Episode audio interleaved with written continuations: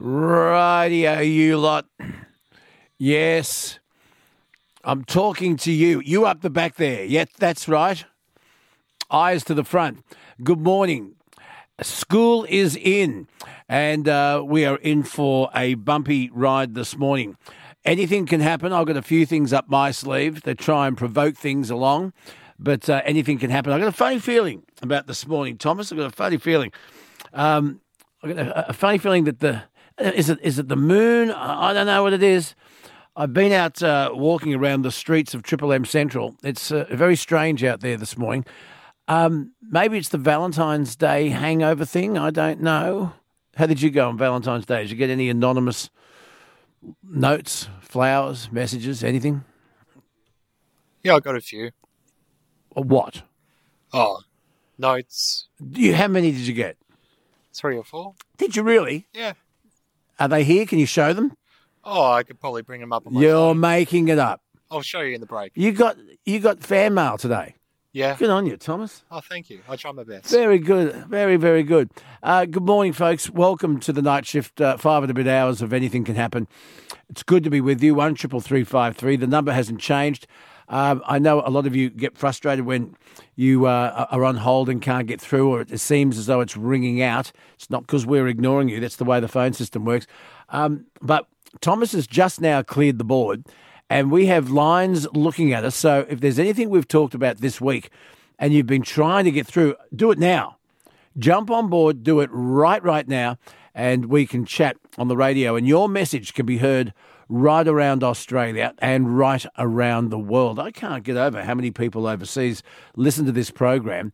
And because of the time difference, we are their morning program. And uh, often it starts with expats living either in Europe or the United States and they miss Australia. And so they go for a little bit of Lukey love, a little bit of Triple M love. Um, and uh, then their their partners and their friends catch on, and I hate to say it, Thomas, but a lot of people overseas choose this program as opposed to uh, their own breakfast or morning programs, which is very sad indictment on overseas radio, don't you think? Yeah, radio must be looking pretty dire. Pretty dire indeed overseas if you choose this over what's being offered up locally. But we'll take it. If only they had survey books. If only they had survey books, Thomas. Anyway, uh, good morning, Australia, and jump on board one triple three five three. A lot of emails uh, have come through uh, relating to stories that we talked about yesterday.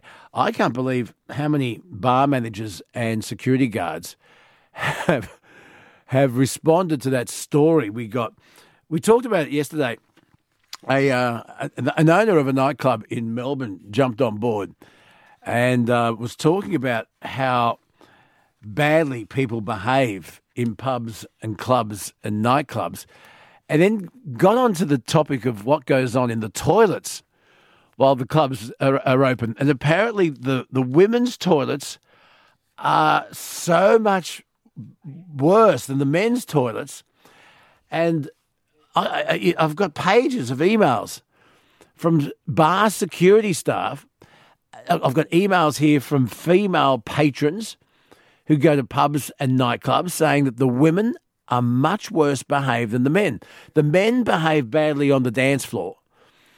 And security has, has, has learned to keep an eye out for that sort of behaviour. But it's what goes on behind the scenes and in the bathrooms. that has absolutely surprised me. I'll read out some of the emails very, very shortly. But um, yeah, apparently women are very badly behaved in nightclubs, in the toilets, Thomas. What's Who'd go- have thought it? Who would have thought? I told you the story yesterday, and I'm not making this up, and I can't wait to hear what uh, my friends in the man cave have to say about it tomorrow. But uh, the Minister for War and Finance and myself were in this fantastic pub in Launceston. And I can't remember the name of the pub, but even if I could, I, I, I wouldn't want to embarrass them. But it was a great pub in Launceston, and uh, it had an outdoor beer garden area. And uh, the night that we were there, they, they had a trivia night, which was packed out, absolutely packed out. People were enjoying themselves. And so Nick and I were out in the, in the beer garden. Nikki went to the ladies' toilets, and uh, I went off to go and get a couple of beers. I came back, and she was in great conversation with these three girls. Now, I reckon their age groups would have been 23, 24. And I said, What's going on? And anyway, the story was that they had found a pregnancy test plastic strip in the cubicle of the women's toilet. And there was a, a garbage bin in the corner, apparently. There was a, you know, a, bin there to dispose of female sanitary products and anything else that you wanted to throw in there. But this was on the floor. And one of the girls that Nikki was talking to couldn't help but pick it up. And look at it. I don't know why you would pick up someone else's pregnancy test off a bathroom floor, but It's that's a what. bit unsanitary. Anyway, that's what she did. And th- this pregnancy test strip had been weed on, and the result was positive. So somebody has gone into a, some woman has gone into a, a toilet in a pub in Launceston, done her pregnancy test in that toilet, and then left it on the floor, and it was positive. It's been piffed or thrown on the floor. It was pissed on, then piffed on. They're probably in a rush. There's no time. You've got to plan all these things if you're going to have a baby. Well, the thing is, we don't understand if it was one thrown on the floor in disgust at the at the result, or thrown up in the air and gone yippee, and it's landed on the floor. I like to be an optimist. I like to think that they were Yippee! wanting it. Yeah. You were hoping yippee, but here's the question: Why would you go into a pub toilet to do the test? And one of the girls that Nikki was talking to said maybe she wanted to go back to where it was conceived. I don't know. I honestly don't know. But anyway, the things that go on in toilets, in pubs and clubs, maybe you can add to it. One triple three five three is the telephone number. But anyway, we'll, uh, we'll get to that a little bit later on. I'm going to talk to a bloke who's often referred to as the father of the house. Katter, Australian Party MP and founder Bob Katter, joins me on the program later today. I love talking to Bob Katter because he doesn't have a filter. He doesn't care. He says exactly what he wants to say. He only has himself to answer to. And he's come up with a light bulb idea. Um, he reckons that his split income taxation model will make families exempt from paying income tax. Now, it does sound a little far fetched. He, he will explain it a little bit later. But Bob Katter said that Australians were a dying race because no one can afford to reproduce.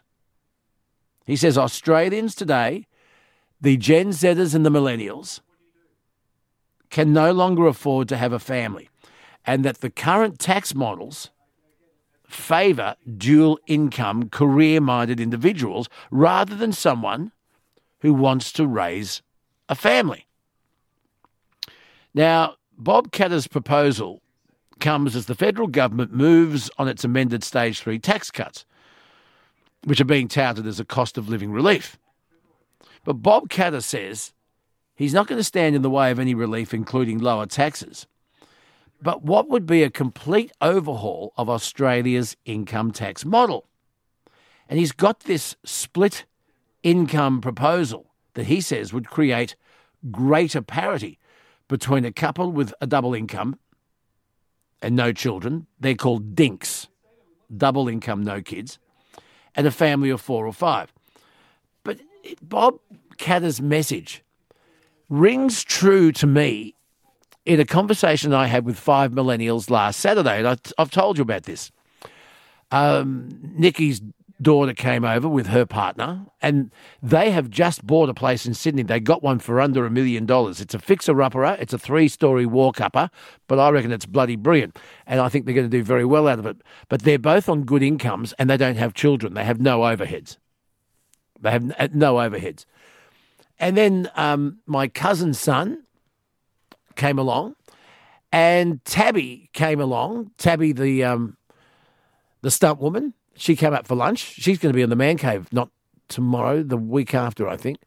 She's a dynamo, isn't she? Anyway, so I'm talking to these four intelligent, employed, thinking Australians, and none of them at this point are at all interested in having children. And I said to my cousin's son, who's 34, what, what, do you have a paternal bone in your body? Do you one day want to be a father? He said, at the moment, not even thinking about it. And I said, why? And he said, straight out, can't afford it. He said, Children are too expensive. And unless you have the money to do it right, on average, one child can cost you about a million dollars a year to raise, especially when they're at school and they have a lot of uh, expenses over their heads. And he says, if you're going to be a parent, you've got to be equipped financially. You should not be a parent and wing it and be in debt and miserable and blame your partner and end up blaming the children because your lifestyle is hampered, you're unhappy, you're always chasing the dollar, you're living in close to poverty. Why? Because you want to procreate. He says it's stupid. It doesn't make sense. And if you're young and have a good job, well, and, and my son has said this to me. He's about the same age, a couple of years younger. He said, I want to travel. I want to go to nightclubs. I want to go to nice restaurants. We want big TVs, nice cars, smashed Davo on toast at 11 o'clock on a Sunday. We want all these things. We want a lifestyle. And children are getting in the way of that. Let me ask you this, Australia. Is that selfish or is that a reasonable thing to expect? A lifestyle. The cost of living has never been higher. Inflation well, we're trying to get on top of that. But disposable incomes are something that young Australians are desperately trying to hang on to. And children are getting in the way of it. What have we got to do to encourage Australians to breed? Or if it's not on your agenda, maybe can, there's nothing you can do. And if you want to support a population which is now about 26, nearly 27 million people, looking at being 30 million people in just six, seven years, you're going to need a tax base to support all those people who are retiring.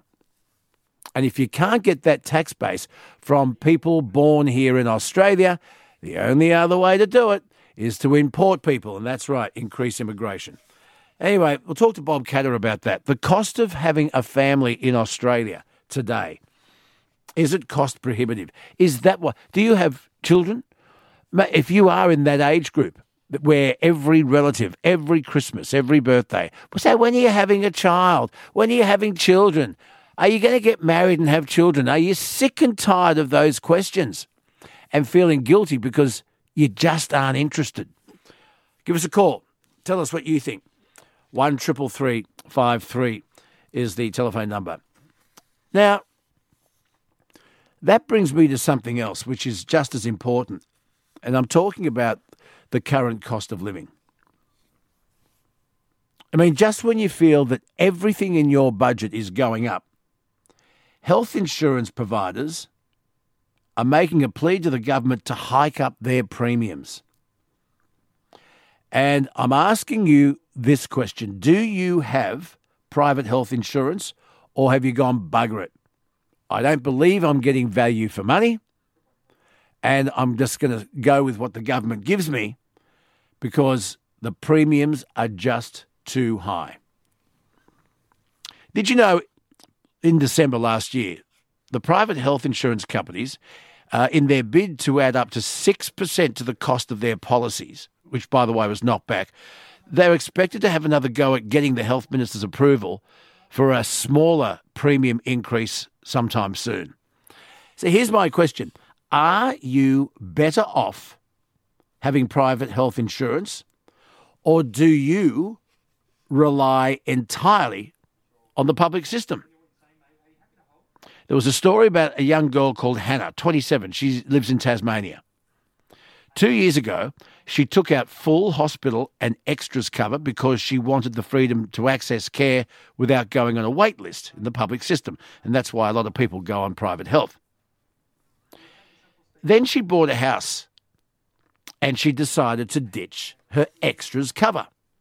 Instead of paying $40 each month for services she felt she didn't need, she put that money into a home loan. And she says it was a good little chunk off my mortgage. Now she's considering whether or not to drop entirely her hospital cover. Now that that decision's a bit trickier because she knows she'll get stung with additional tax if she doesn't have it. But if premiums go up, is she going to be better off even when she pays the tax? Do we need private health insurance in Australia? I mean, we get free healthcare here in Australia. You talk to anyone from the United States and they'll say, How good have Australians got it? Yes, it's true. We get free healthcare. Australia boasts universal healthcare, so all our citizens and permanent residents get free or at least low cost health and hospital services. And our public health system's generally pretty good if you compare it to other countries. But if you can afford it, you may want to use private clinics and hospitals so you can choose which doctor treats you and get your own room and have procedures without going on a lengthy waiting list. But I know people who pay full freight private health insurance and they've been presented to hospital and they still haven't got their own room. They still haven't been able to get their own room. The doctor that's treated them has been the doctor that was on call anyway. And they've thought to themselves, why have I been paying all these premiums all these years when I really didn't need it? Is private health insurance worth it? That's the question. One triple three five three. Um, Nikki has been tr- nagging me for years and years and years for us to either get rid of our private health now that the kids have all grown up and left home and, and gone on their way. I, I've got to tell you, Thomas, we pay. We were, we were with NIB, and I quit them. I'll tell you why in a second. Um, we're now with another mob. Um, I won't say, but we're now with another mob. The whole time I paid the second top tier of health insurance. The reason we didn't pay top tier because we didn't need maternity. We were well and truly over that. I didn't claim it once for myself, neither did Nick. But her daughters did. One daughter used my private health insurance, which covered the family, for gym membership, gym clothing, her teeth, her, her expensive gym shoes, her sunglasses prescription. She was claiming all those things on my private health, and why not? I'm paying the premiums. I never needed it once. And then I needed a cataract removed. And I got I went to a doctor, was diagnosed, booked in for surgery, and as I was doing the paperwork, she said, "Can I have your private health details?" And I gave them, and she said, "Uh oh, you're not covered." So what do you mean? I said, I've been paying second tier health insurance, private health insurance, for all these years now. My daughter, her gym membership, her gym shoes, her sunglasses, her activewear, all of that claimed on my private health insurance, and I can't claim a cataract on my eye. I can't see out of my right eye. She said, no, nah, this health insurance fund doesn't cover it. You're going to have to pay $4,000 out of your pocket. That's a lot of dollar. Yep. Yep. So I switched. There, we rang the we rang them and we told them what the hell. They said sorry, no, nah. and we changed there and yeah, then. Good. I ended up paying the 4K out of my pocket, so I needed the operation done. Of course, but yeah. the private health insurance company we were with all those years, they can get stuffed, and we changed. I couldn't believe it. Private health insurance. We'll talk about that a little bit later on. One, do you, do you have private health? Well, I did for a while, and then I got the option to choose whether I did or didn't. And the only thing I need now is ambulance cover.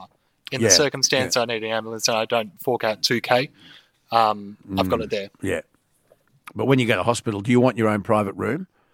Because sometimes a- a mate of mine who's on the public health system needed uh, surgery and uh, he went to Northern Beaches Hospital, was admitted because he needed surgery pretty quickly, got this fantastic room with a view.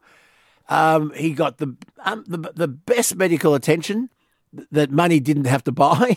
well, some nothing's free, of course. you've got to pay for it eventually and he doesn't belong to private health. So, and I know of people who have paid private health for many years and they still don't get a, uh, their own room. So nothing's guaranteed. Anyway, we'll talk about that this morning.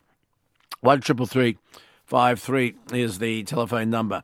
Um, the topic of Barnaby Joyce is still doing the rounds of the corridors in Canberra. We spoke to the leader of the Nationals, David Littleproud, yesterday uh, on the program. We were the first to bring you that story with Littleproud yesterday. He said that he and Peter Dutton have spoken to Barnaby Joyce. It's unfortunate the circumstances surrounding his little meltdown last Wednesday in Canberra.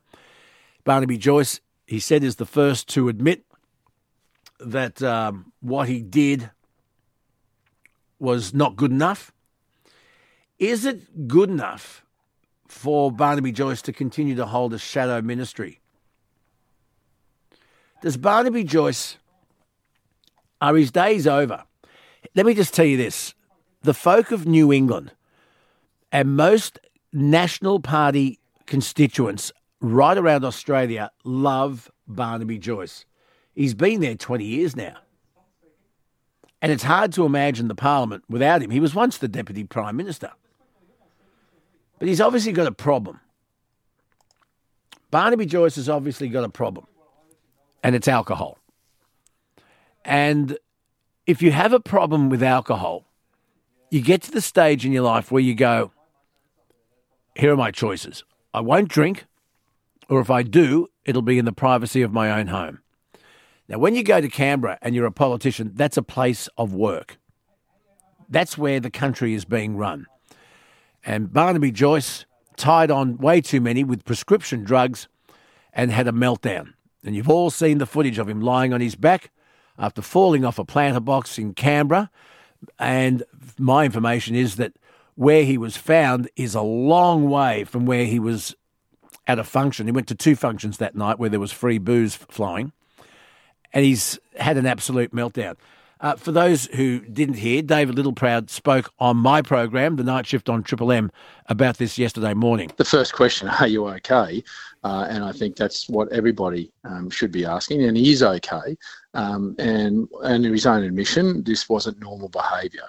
Uh, but there were extenuating circumstances this. And, and much of what he's talked about uh, on Friday and Saturday was about uh, the mixture of some prescriptions that he's been given. And he, he wasn't careful enough with the mixture of those prescriptions with alcohol and the quantity that he drank, and he's been big enough to acknowledge that. But there's some also some other circumstances that he's confided in me, and I, I don't intend to break his trust. My job is to create an environment around him that he's protected in the sense that he gets all the support he needs. Uh, and both Peter Dutton and I have both had a conversation with him and, and encouraged him uh, to take some time off mm. uh, to make sure that he can deal with this and that he can he can actually continue to contribute uh, and to make sure that you know some some of the challenges. Everyone is quick to cast stones, but you don't always know what the circumstances are. No, you don't. All right, that's David Littleproud, leader of the Nationals, on this program, the night shift on Triple M yesterday morning. That went to air just after four o'clock a.m. yesterday. So I think we all know someone who needs to give up the grog, Do, don't we? One triple three five three is the telephone number. Um, many years ago, those people who know me well, especially when I lived in Bathurst, know that I used to love bourbon. I drank a lot of bourbon. When I was having a drink, that was my drink. I'd have a couple of beers to start with, and then I'd be on the Jack Daniels or the Jim Beam uh, with Coke. And I loved it, and it was very easy to drink. And I have a bar at home uh, in my man cave, and it's stocked with just about everything, but it's for guests.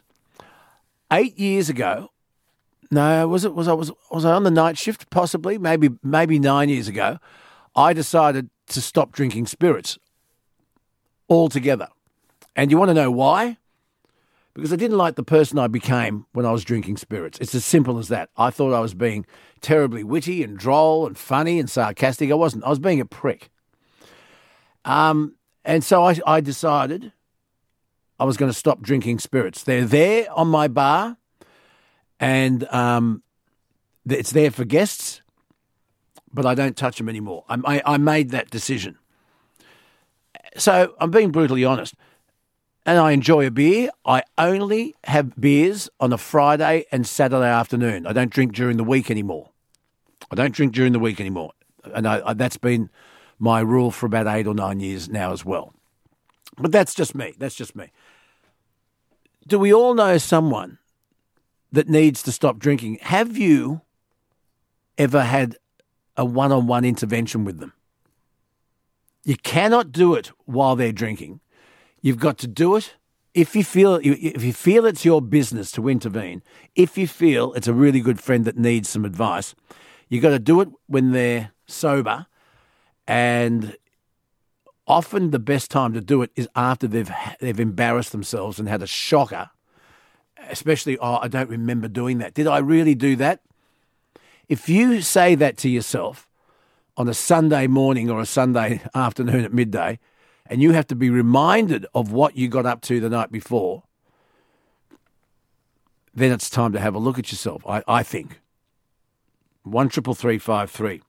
So Barnaby Joyce loves a beer. He loves a drink, and he's in the shadow portfolio. He's in the shadow ministry right now. And if there's a change of government, he would be on the front bench. He was once leader of the National Party. And I'll say this again he is so popular amongst his electorate. So, so popular. He's also very popular in the parliament.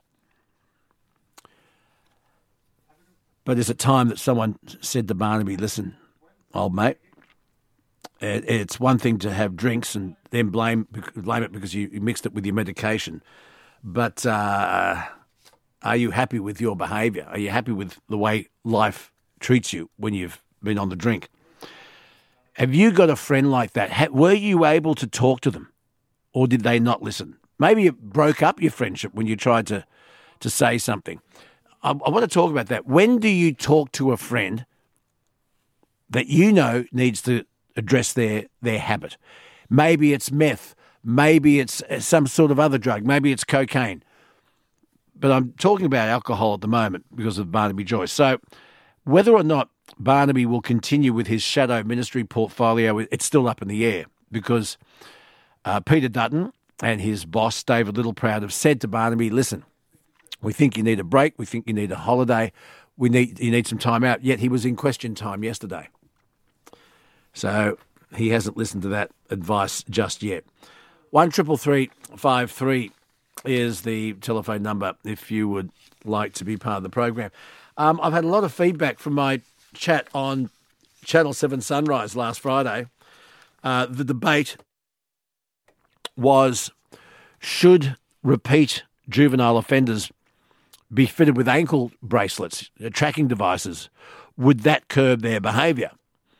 And I said, and I'll say it again, I don't believe it'd have any difference whatsoever. Because if you are a juvenile that's prepared to stab somebody while stealing a car, if you're prepared to bash somebody, attack somebody, break into somebody's home, uh, and then do it over and over and over again, an ankle bracelet won't matter to you at all. And the reason is the ankle bracelet is putting the cart before the horse. You've got to put the horse first. And the reason it won't work is because there's no consequences. If there is no, I'm an old fashioned parent. When we were disciplining our children, we had a set of rules. Here are the set of rules. Here's what we expect. And if those rules were broken, there were consequences. Otherwise, there's no point. If there are no consequences to breaking a rule, you'll keep breaking the rules.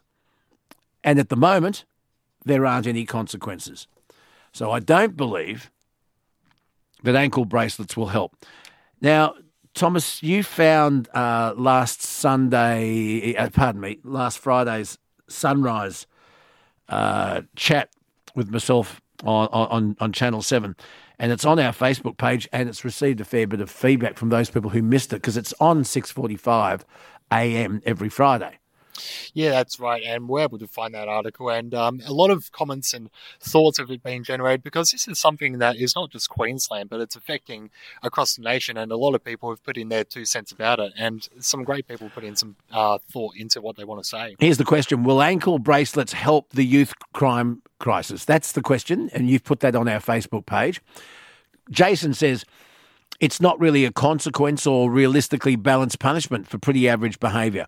If you take a holistic approach, average behaviour acceptable in the home is going to happen in public. It's a conundrum and a paradox that's been acceptable in the name of political correctness and social equality and justice that's not working out good. Boundaries. Boundaries, yes. Clancy, no, it won't help. They have no fear whatsoever, no consequence for them at all. That's why they have no fear. Robin, this would make it even worse. An ankle bracelet would be worn proudly, like a badge of honour. Yep, I think you're probably right, Robin. Gerard, the first party to bring in compulsory boot camps for these repeat offenders will romp it in at the next elections. We spoke to Bob Davis, who runs Hard Yakka, which is a military style boot camp for troubled kids, basically men. They do want to open it up for women. What they need is they need more women to help uh, supervise and more women mentors to take it on. So at the moment it's boys. And he, he commented. Yes, he did. He left a very generous response to Gerard's comment, kind of explaining what happened when uh, they tried to introduce. So, th- so this is Bob Davis from Hard Yakka responding to our Facebook page. That's correct, yeah. Campbell Newman d- did that and was ridiculed. I know as my program, Operation Hard Yakka Military Style Youth Diversion Training Program, was one of them on the Fraser Coast. The only military style program. We had a high 90% success rate. The ALP lied in Parliament, under privilege of Parliament, and got away with it. I still conduct it today, been going since July 2008 and we do it without any government funding.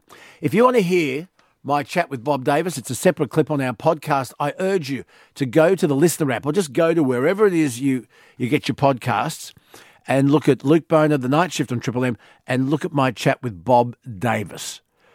And if I have time this morning, Thomas, I might replay part of that interview today. So thank you to all those people who have uh, commented on our Facebook page and uh, that segment I did on Channel 7 Sunrise last Friday. I'll be back again tomorrow on Friday at 6.45 on Sunrise. I don't know what the topic will be, but I'll say what's on my mind.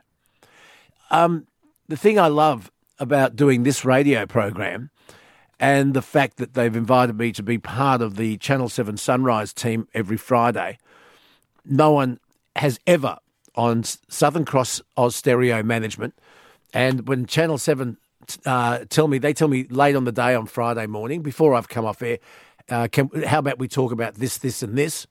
No one has ever said, we'd like you to lean this way. Otherwise, I'd walk away. I would walk away from this radio program and this radio network if management ever said, we'd like you to lean this way. I've worked at other radio stations. I had a boss ring me up one Saturday morning. It was a Saturday of a New South Wales election. And the boss knew that I was about to interview the, the then Premier and said, listen, can you go easy on this bloke? We need him. I was actually told that. I didn't, I didn't change my interview tactic at all. I went ahead and asked the questions I was already going to uh, um, ask. But yes, no one at this network has ever done that. And uh, I appreciate that. Um, and uh, Channel 7, they say, we just want your opinion. And that's what I do, Thomas. And if I get it wrong, I admit it. But uh, I, I, start with how I feel. Usually, how I feel is what I've been thinking about for quite some time. And if you think I'm wrong, well, ring me and tell me. Let's talk about it. God, it's boring if we always agree. But um, anyway, that's that. What else is happening, Thomas? The quickie. Now, we had the clue on our podcast. Has anyone had a listen? Oh, one or two hundred. Yeah? Many people have gone. Many people checked it out. So I think it will go off either today or tomorrow. I thought it would go off yesterday because I think uh, it sounds exactly what it is, if that makes any sense at all. Well, it could be anything. But it could be anything. That's right. So the quickie is coming up a little bit later on. Um, God knows what else will happen today. It's great to have your company. If you're in the mood for a chat where you've stumbled across the right radio program, if you've never rung before, make today your day. And if you are a, a member of our night shift family, well, come on down and say hello again because it's always good to hear a familiar voice. One triple three five three night shift at triplem.com.au. You are listening to the night shift around Australia and around the world on the Triple M network, independent stations everywhere, and we are streaming live as we speak on the listener app. So here we are, folks, on this brand new day, Thursday, February 15. Uh, my name is Luke Bona. Yours isn't. And uh, this is the night shift around Australia on the Triple M network, where we give you the chance to have your say and be heard nationally and internationally. And I would love to hear, once again, from any of our listeners who are overseas. If you're listening to us on the app, and you live outside of Australia, we want to know where you are and why you choose this program and what, what's going on in your neck of the woods. Tell us what's making news where you are. Do you have a copy of your local newspaper? Tell us what the headline is. Love to hear from people overseas. So jump on board. If you've never rung the night shift before, today's got to be your day because we have caller of the week tomorrow. And we'll be giving away a lot of great prizes. And uh, you've got to be in it to win it. So if you have an opinion, uh, if there's something we can help you with, can you make us laugh? Have you got a good gag? Please give us a call, 133353, and let's get to know each other. We'll take a break and we'll come back and we'll talk here on the night shift on Triple M.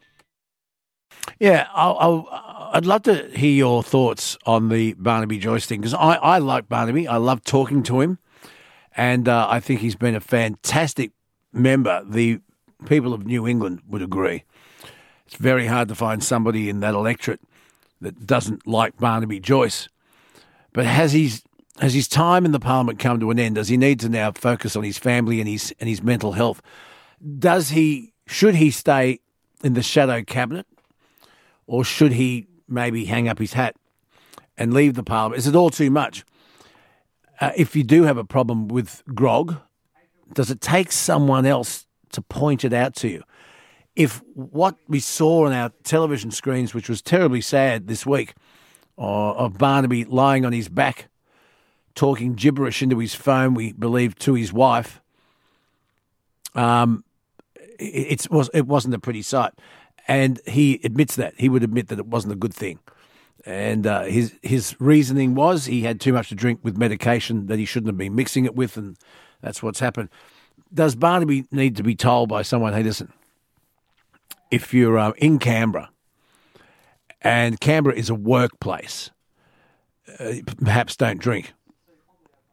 I have a policy where if I'm having, say, lunch with a client, with one of my advertisers, uh, I don't drink. I don't even have a light beer. Why? Because I want to stay focused on what needs my client has and I need to stay focused on the conversation. And also, I don't want to get half pissed and promise things that I can't follow up on the next day. So I just have a policy. I don't drink when I uh, when I'm at a business meeting, and it, it's it can be very very tempting because usually you have these meetings at a restaurant, and they'll say, "What wine do you like? Bring me the wine list," you know, and, and no, no, no, no, no, have a diet coke, and that can put people off.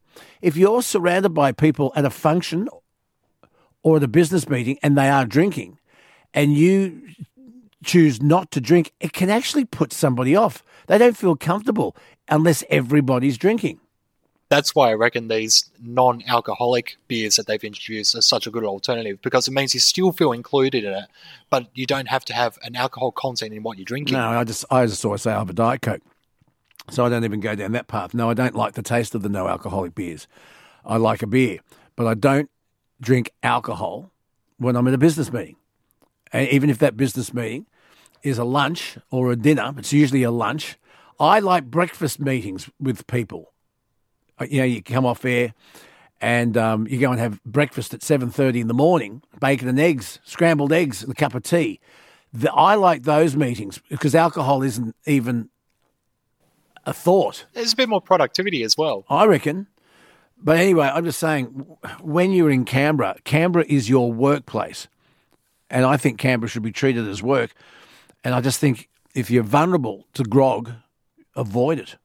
Take may, may take a bit of discipline. It's it's it is hard sometimes when you're at a function and everyone's drinking to say no, I'll just have a diet coke, thanks. And then people go, why? What's wrong with you? It's amazing that the pressure on you to drink in, at social functions in this country, Thomas, is amazing. I wonder if there are any ex drinkers or non drinkers listening that can back this up. I mean, if you look at the social pages in both the major newspapers on a Sunday and the Annette Sharp columns and all that, and or the, the confidential columns, and they have pictures of people at the opening of such and such, everyone's holding a drink, glass of champagne or a beer. There's a lot of pressure on you to participate in drinking alcohol.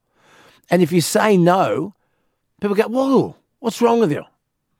But some people don't feel at ease if you're not drinking. Do you reckon it's quite Aussie of us to do that? Is it embedded in Australian culture? Whenever you win something at sport, Thomas, what do you see? You see people shaking champagne bottles. Cheers. You see people with beers. yeah. The Australian cricket team don't celebrate with beer anymore. Do you want to know why? Why is that? Because of Usman Khawaja, who's a Muslim. And out of respect to Uzi, they don't drink out on the field and with, usually with a Crown Lager or whoever the sponsor is. Yeah. The Australian cricket team have made a collective decision not to celebrate with alcohol out on the field at presentations out of respect to Uzi. You know what? Good on them. I reckon so too. great. Yeah. Australia's drinking culture. Let's have a talk about it.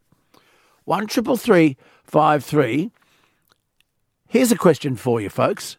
What's the difference between having, and this is such an Australian term, a couple of quiet ones? A couple of quiet ones. Well, you know, oh, a couple of beers. A couple of quiet ones. Yeah, I have a couple of quiet ones.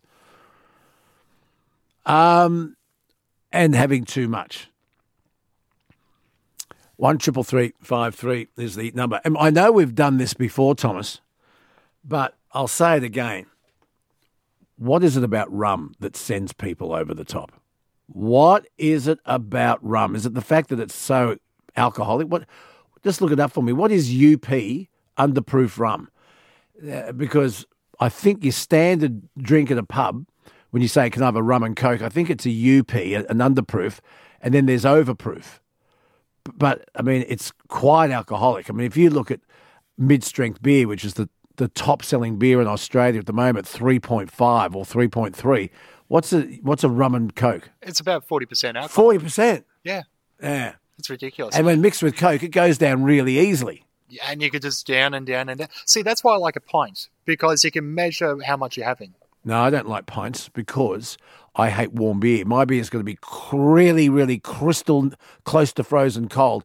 And if I have a pint, it takes you a, a while to drink it, and the bottom third is too warm, and I leave it.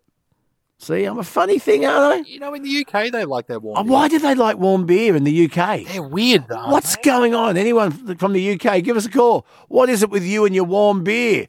One triple three five three. Okay, to business. Lynn, good morning. Good morning, Luke. How are you? I'm really well. Happy Thursday. Welcome to the conversation. Thank you. Where are you? I'm in Tecoma, which is next door to Belgrave in the Dandenongs. In Victoria. Yes. Okay, I don't know why you've rung, but I've got a question for you. hmm Do you have power at the moment? No, You still don't have power? no. We went out in the height of the storm yesterday, about 20 to 4. Um, yep. Just like that. Um, we've been getting messages coming through.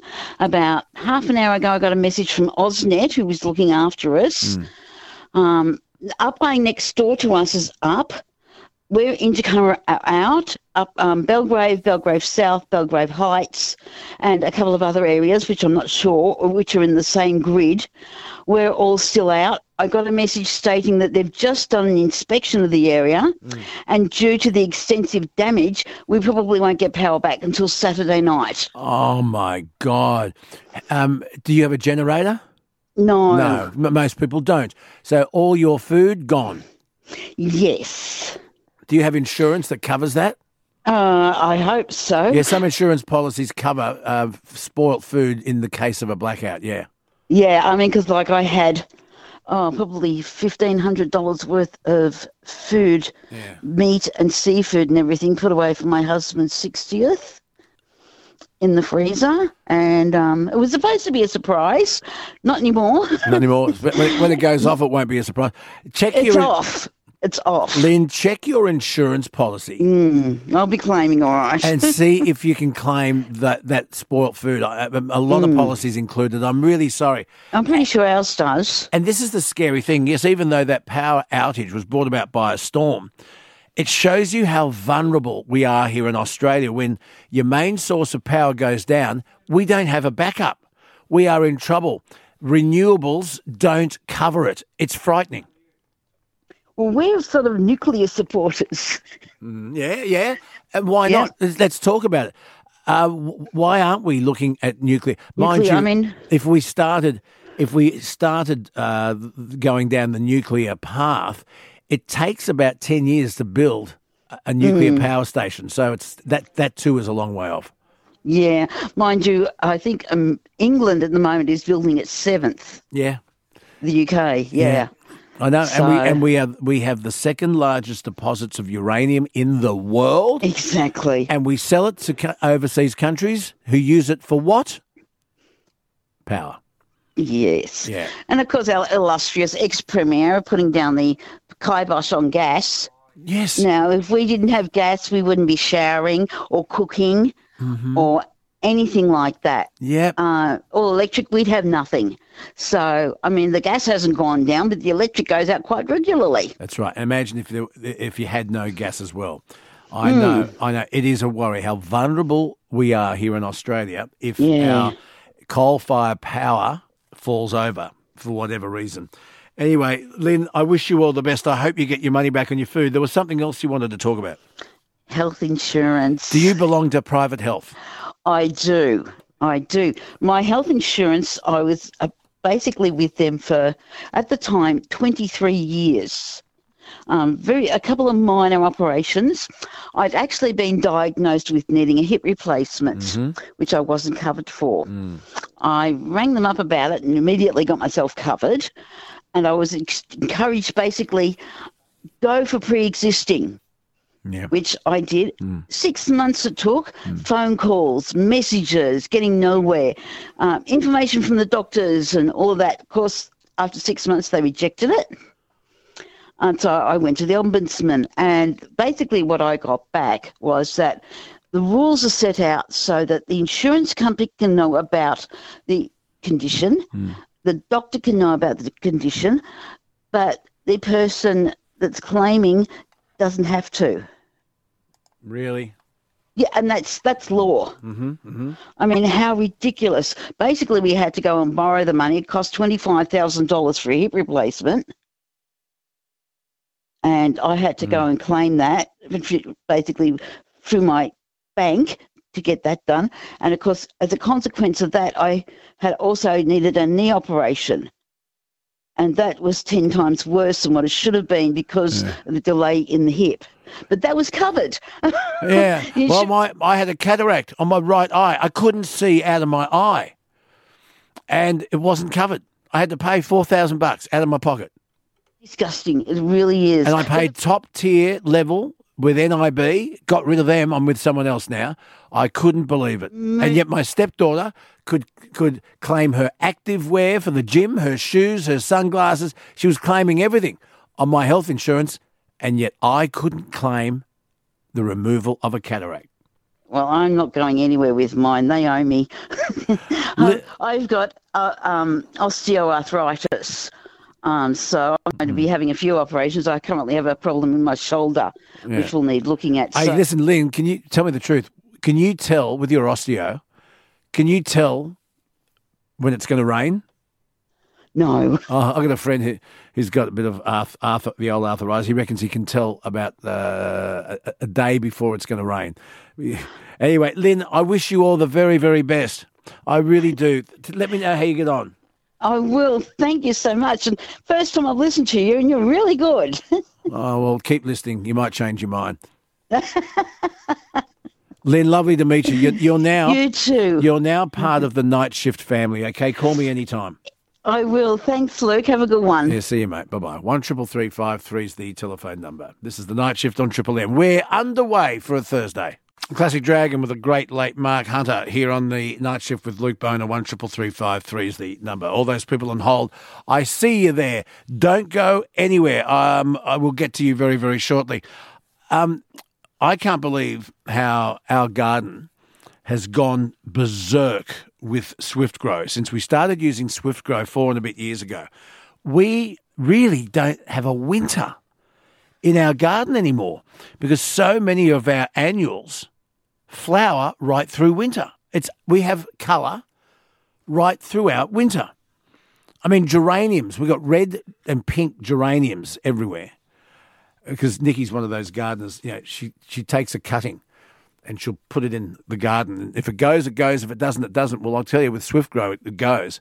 But we've got colour right throughout winter. The lawn something happened out the front lawn and a big patch died. I don't know what happened. It looked like someone had sprayed it with Roundup. And we put Swift Grow and Swift Life on it. And it came back so well that the neighbour said, Did you put lay some new turf? We said, No, Swift Grow. So our neighbour now uses Swift Grow. Hope Estate in the Hunter Valley, where they grow the most beautiful wines. Hopi is now 100% Swift Grow. And there are farms in far north Queensland, banana farms, 100% Swift Grow. And the government loves it because it's environmentally friendly. So if you want to try the best fertiliser ever, this is Australian. And Joe Ayub, the microbiologist, the scientist that inve- invented it, is currently overseas. He's been asked to visit a number of other countries. He's overseas right now who want to take on SwiftGrow as a national initiative. It is such a success story, and you can have it on your garden as well. Please, and use it as directed. Don't think, oh, I'll put some more on, it'll work better. It doesn't. It just means you're wasting it. One little cap in 10 litres, but follow the instructions and wait till you see what happens. Free delivery anywhere in Australia. Right now, they've got this fantastic deal: a five-liter bottle of Swift Grow, 120 bucks, and that that deal won't last much past the end of this month. If it's green and it grows, you're going to love swiftgrow.com.au. Back in a sec. Yeah, good morning and welcome. Um, if you, uh, like the previous caller, other have just discovered this program, this strange nonsense coming out of your radio, um, and you'd like to join in and become part of the family, uh, you can do it right now. One triple three five three is the telephone number. Um, here's some news. Well, it's not really news; it's old news, and I hope to be talking to Jeremy Rockliff early next week. But Tasmania is going to the um, polls uh, a year early. The Tasmanian Premier, Jeremy Rockliff, he's called an early election. This is a year before it was scheduled because, and this is the part of the problem when you don't have a majority. Jeremy Rockliff, by the way, the only Liberal Premier left in Australia, uh, he has had to do business with two independent MPs and they have declined to renegotiate an agreement that they had with his government. Uh, Lara Alexander and John Tucker, they defected from the Liberals last year. And so they pushed Rockliff into a minority rule. I hope to talk to the Tasmanian Premier, Jeremy Rockliff, next week. But this is something that really bugs me, and maybe it shouldn't. And you can tell me what you think.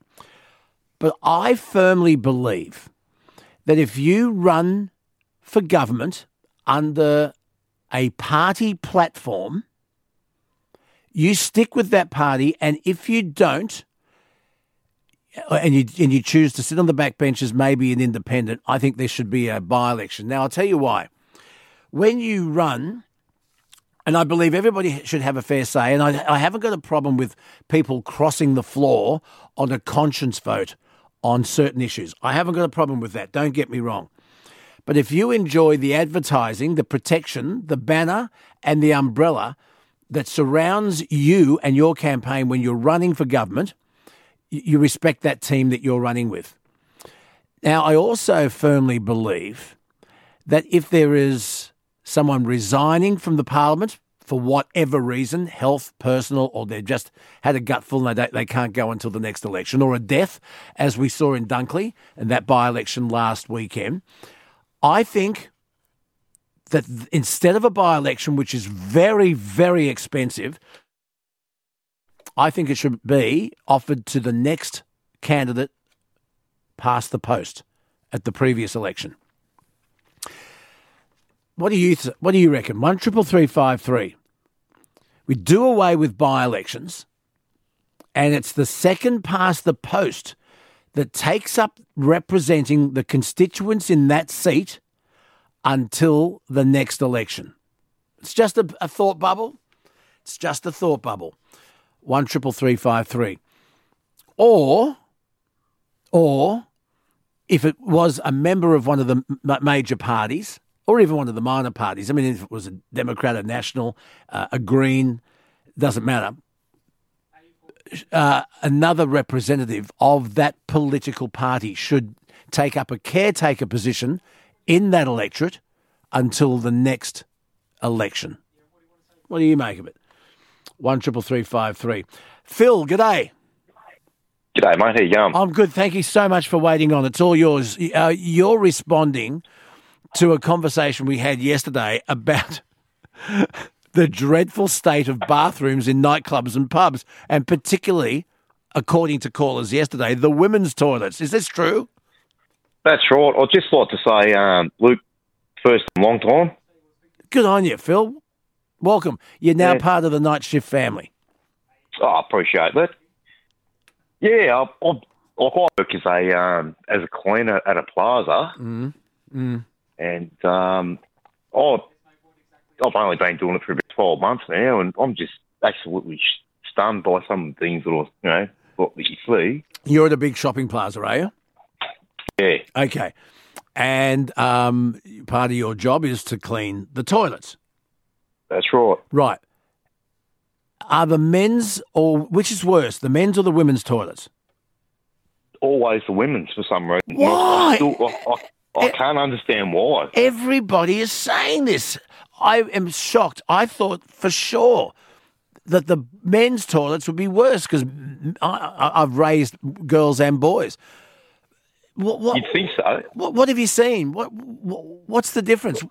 Tell us Look, the I'm not saying that the men's, you know, the men's aren't always, the men's, you know, they do get bad as well, but on a whole, it's the women's that are worse. And I've yeah, seen all sorts of disgusting things like, you know, feces on the, on the seat and blood on the seat and, uh, you know, pee on the floor and and the women's are worse. in the, in the, that's in the women's toilets. Why? I just can't understand No, I have no idea either. the mentality of people these days. yeah. it's oh, oh, I'm not sure what it is, but it's you know it's not something that they do at home, but they're more than happy to you know just walk out and leave it like that for someone else to clean up. I, I once had to use, and I've if I've got to be very desperate to use a servo toilet. I've got to be honest with you, right? Oh, I agree. Okay, but I had to use a servo at a service station uh, on my way to work one day. It was an emergency. And he gave me the key. It's always on, on. It always has a great big square piece of plastic attached to the servo key. Have you noticed that at servos? Yeah, or a brick or something like yeah, that. yeah. Anyway, anyway, I've gone in there, and it was it was diabolical. It was absolutely diabolical. But there was a woman's sanitary pad on the floor, and yet in the Yeah. corner there was a disposable bin. bin, yeah. and this was on the floor, and I just thought, why? I It's it's just baffling, isn't it? Well, I, I can't understand what these what these people must live like at home. That's the way they sort of leave things. Ah, now is how you behave in public a reflection on how you live at home? I often wonder this, Phil, because I look at the kitchen here at work, and there are signs up everywhere that say, "Please rinse your dish and pop it in the dishwasher." And in the kitchen on our floor, there are two huge dishwashers. There's always room, and the and, and, the cleaners at night time because I'm here. I see what they do. They turn them on about seven o'clock at night. During the day, there is always room in the dishwasher, but the sink is full of filthy plates, just dumped in the sink. Even though there are signs saying, "Could you put it in the dishwasher?" It's not hard, and I don't know who does it, the the men or the women here. But when I get in at five o'clock in the afternoon, the kitchen is a shit fight. And I say to myself, how do these people live at home? That's what I was going to say too. It's not um, it's not just the women. It's it is just people in general. What's wrong But with people? What, what, I can't understand the. Yeah, it just it just baffles. It truly baffles me. I, I would say the average age of the young people here that I see at five o'clock, I would say the average age would be between 30, 35. I don't know. Would I be right, Thomas? I, I, I don't know. Yeah, I reckon you're right. Yeah. And, and it I'm just, I, and all, all I have to go on is the way the kitchen's left. It's just diabolical. Yeah, but the problem the problem is too is that I- I'm not. Sure, it's it doesn't. It's not a generational thing. Like I Mm. can't you know put a, a generational specific on Mm. people that are doing it. It's just overall, and it's older women as well and younger. You know what I mean? It's all W- over. women, but, but men, men as well. and yeah, men. Are, you know, there, there's been some pretty bad things in there too.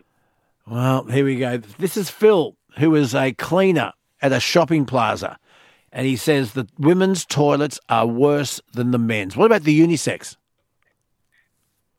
Well, that's the problem as well. The the, the disability toilet is unisex. Yeah.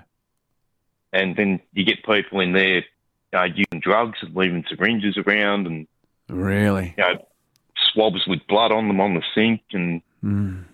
I, I just can't understand what's wrong with people. I can't understand it either. I we uh, had to go to use a public t- lavatory at a um, a town in rural New South Wales, up in the Blue Mountains, and um, inside the toilets they have these strange fluorescent lights, and it was explained to me that these particular lights are on in these toilets, which are open twenty four seven, because up in the mountains where this toilet is, there is uh, it's it's renowned for attracting people who go to a rehab centre up there, and uh, under these fluorescent lights, you can't find a vein, and so that's the, these lights. When you try and find a vein in your arm, you can't find it, and so that's why they have lights like this in these in these toilets. Can you believe it?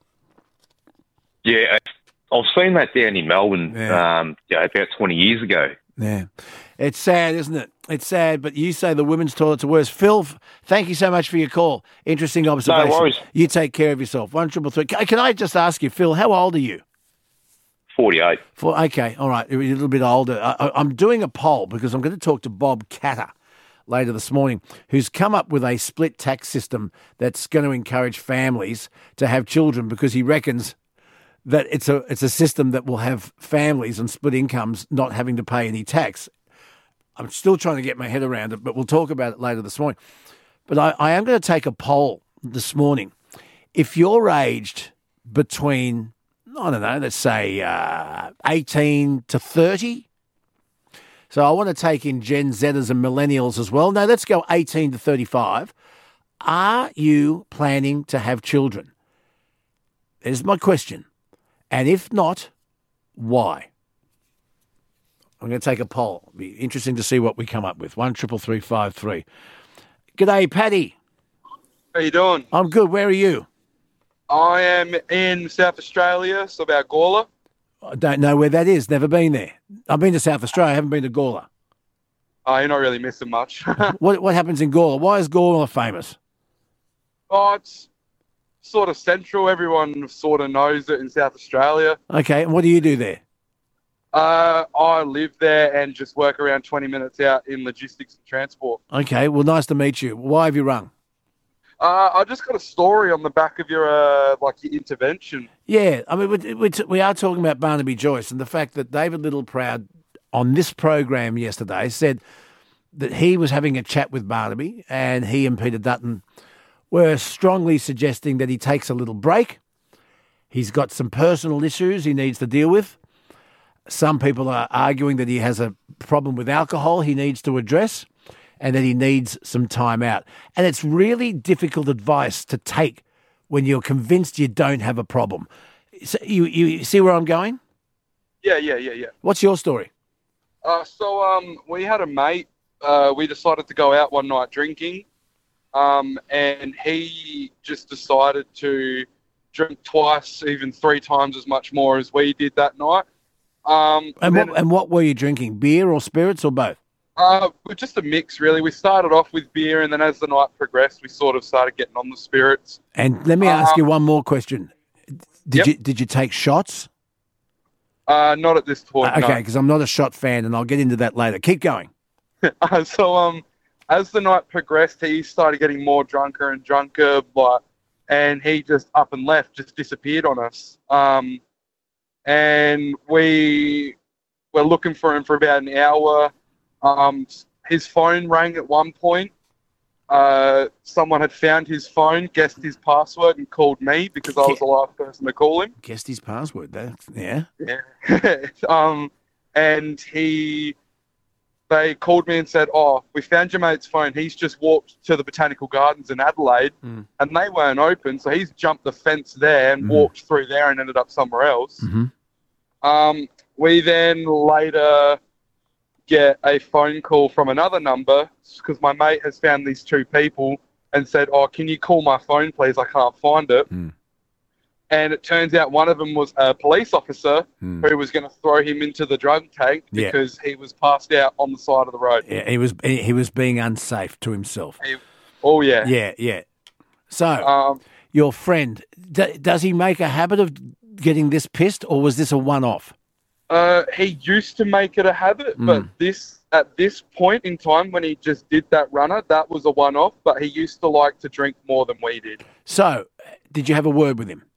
Yeah, the next morning Mm. we all uh, went out to breakfast and we all sat down and said like, "Hey, look, this is what happened last night." Yeah. We gave him the full rundown. We all sort of said how we all felt about the situation, and um, we, as bad as it sounds, we were all still angry with him from the night before, Mm. but and he brushed it off, thinking he didn't have a problem, didn't have a problem.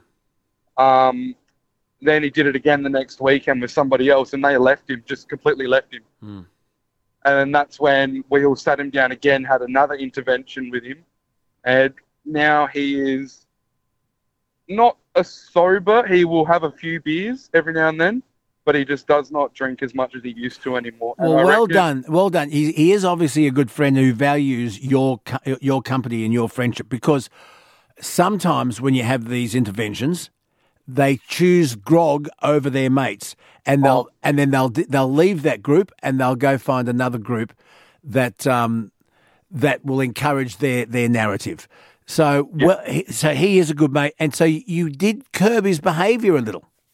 Yeah, so um, he took a step back from the situation and he confronted us uh, one night saying, "Yes, I do have a problem." Hmm. And he, we were all just sort of gobsmacked, thinking, "Wow, he's actually admitted to it. Like, this is pretty good." Um, but yeah, he's. I think just having that group of mates around him that supported him, and was, I think he just needed to hear the issues that he was causing when he was getting completely and utterly drunk. I think that really made him rethink his choices. Wow, Paddy, what a story. Let me ask you this, Paddy. For anyone else listening that has a mate that needs taking aside and an intervention, what advice would you have? Um, I would say do it as quickly as you can. If you leave it on too late, then they might cause themselves even more harm. Um, and another thing is to not don't sugarcoat it. Be straight up honest with the issues that you are trying to bring to them. Because if you sugarcoat it, they'll think, oh, nothing's really as bad as what they're saying. So I think just being blunt and addressing the issues as fast and as soon as you can will have better effects. Paddy, thank you so much for your call. You're in the draw for Call of the Week. I'll tell you that for nothing. And uh, well, and uh, lovely to meet you from Gawler, South Australia. You, you're a good friend to have, mate. You're a very good friend to have. Oh, thank you. And uh, this is my first time calling up and listening to the night shift, and I'm not disappointed at all. I'm really enjoying this. Well, guess what? I'd love to say there's a money back guarantee, but but the night shift is free. Paddy, please call again, okay? I would love to. Thank you so much. See you, mate. Bye bye. There you go. One triple three five three is the number. Your thoughts are welcome, Australia. Jump on board the night shift. Triple M. Kenny Loggins here on the night shift with Luke Bona. One triple three five three. Night shift at triple m dot com dot au. Talking about intervention. Sometimes you may need an intervention if you snore too much. Just shut up. You're snoring. Go to the other room. Go to the spare room. My dad woke up every most not most mornings coming up there from the study from downstairs, sleeping on the fold out bed because he snored and he wasn't overweight. He was fit. Um, but he snored, and he obviously had sleep apnea. If only we knew about the health issues surrounding sleep apnea back then that we know now, we might have been able to give him an, an extra 20 years of life. Um, but we do know about it now. So if you snore, get yourself tested, and the experts, Sove, S O V E, they can organise bulk billing uh, to approved customers. But get yourself treated. And if you do have sleep apnea and a CPAP machine, well, Sove have the latest and leading brands ResMed, Philips, Fisher, and Paykel. And um, you can upgrade your CPAP machine, and they make it really easy. It works out to about $4 a day. It's a cup of coffee. So visit Sove CPAP Clinic at sove.com.au. S O V E. 1300 76 2939. But just go to sove.com.au. Make sure you say, oh, I heard it with Luke on Triple M. CPAP is used for obstructive sleep apnea treatment. Always follow the directions. When considering whether CPAP's right for you, speak to your doctor. There are payment plans available for approved applicants. Fees, terms, conditions, minimum amounts, and exclusions apply, but get yourself tested. It could be the, the bulk billing uh, can slip in there and they can look after you. And if you need to upgrade your CPAP machine, they're the people to talk to. Sove, S O V E dot com dot au. Back in a sec. So, would ankle bracelets help the youth crime crisis? If you go to our Facebook page, you'll see my comments on Channel 7 Sunrise from last Friday. Um, the reason it's there now is what Channel 7 posted it on online yesterday. Did they? What happened, Thomas? Yeah, they thought your comments were so good that they wrote an article about it. So it, uh, it's all there for people to read or to view. And our listeners have gone there and made some comments. Yeah, there's a whole lot of comments there. Um, so if you want to have a look at the article and look at the video, go to our Facebook page, The Night Shift on Triple M, and please feel free to leave a comment, but have a look. The Reverend Jim Reynolds has rung through. Hello, brother. Good morning, mate. How's it going? I'm going very, very well. How are you? Good, mate. I think I've broken the streak, though, because every other caller before me has been a first time caller. You're quite right. It's been a funny morning like that. They have, haven't they, Jim? Uh, I wonder why that is. I think it's because half of Victoria has no power, so Yeah. everyone's dug out their old trannies. Uh, you can't say that word anymore, can you? Uh, they're little radios with battery. have you got yeah, have you got your tranny on you? What? yeah, the old tranny, the old transistor. I can't believe how devastating this power outage is in Victoria, and it just shows you how vulnerable we are when we don't have enough coal-fired power stations to pick up. Because we've got nothing really that can pick up the slack. But anyway, I feel so bad for those still without power because their food's going off.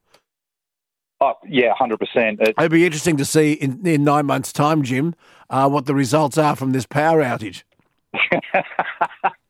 well, it was funny when I was listening to your first caller from Tecoma because uh, just down the hill from where she was was my old stomping ground, Ferntree Gully. So uh, I know the area very well, and that's not the first time we've been out with been without power for over a week. If you can, and I was about to say, if you are out of power, give me a call. But if you are, you probably haven't been able to charge your mobile. So that's something else that you don't think about. You got no power, you can't charge your mobile phone, you can't charge your car if you've got an electric car. You you also don't have a normal landline phone either. How come back in the day when we had landline phones, blackouts didn't affect them, but they still needed electricity to work? How come the phone still worked? Uh, it's because they've now switched over to NBN, so it runs through your modem. So no power to the modem, no phone. I'm talking about the old landline. Yeah, Yeah, because So- that was on the copper network, so it didn't need power. didn't it? No, no, it was How only did it when work the without power? it was only when people got the uh, cordless phones, which you had to plug in for the battery. That's right. Yes, Yeah, but if you think of the old rotary dials, that's what I'm if you thinking. still ha- That's what I'm thinking of. Yeah. yeah, they'd still work without power How? because it ran off the copper wires. It was a different system. You didn't need power to it, from my understanding of the system. But you need power. How did the How did the voice come out of the receiver? It's a little. As far as It's a little speaker in there. Something's got to power it. do you know what? Let's put it out there. One triple three five three. There's somebody out there that understood the old rotary dial home phone, the the old home phone before modems, before batteries. How come your home phone still worked during a blackout? What powered it? There you go. Let's find out. Reverend Jim Yeah. Reynolds from the Outreach Ministries. Why have you ring, Why are you ringing me? You God botherer. Well, I was listening to your conversation about uh, poor old Barnaby. Yeah, poor old Barnaby. He's very popular in his electorate. R- Um, regional Australia loves Barnaby, and yet he's going through some issues, and it's sad to talk about because the, this should remain private. But he, there he was in Canberra, which is a workplace, lying on his back on a footpath, feet up on the planter box. He's fallen off, and he's still talking into his phone. So it's become very, very public. And the question now is should Barnaby remain on the sh- the shadow cabinet on the on the on the back on the opposition benches? Should he still represent the people of New England, or does he need to leave the parliament and sort himself out? I think he definitely needs to sort himself out because let's be perfectly honest, when you work that closely with ScoMo for that amount of time, anyone's going to drink. But uh, He, he was he, he, was he was working with other people before ScoMo. Remember that he just remember just remember Malcolm Turnbull. just remember Malcolm Turnbull, who he was great mates with up until we found out that he had made his media advisor Vikki Campion pregnant, and that mm-hmm. unfortunate. But, but it was a fantastic tabloid headline: "Bundle of Joyce." on the front page of the Daily Telegraph. And then Malcolm Turnbull goes out press conference to the nation in the Prime Minister's courtyard at Parliament House and said what a despicable thing it was, what a dreadful thing, and that he brought in the parliamentary bonk ban. Remember that? yes, I remember that. Yeah. so anyway, keep going. Look, I think that we be, we've become very judgy in the land of social media and the fact that everyone's got a camera. Uh, you know, when I saw the first footage, I was like, why are you filming him? Why aren't you making sure he's okay? Uh, ultimately, I think it's a decision for the electorate of New England to say whether he should stay in Parliament or not, because ultimately he's their representative.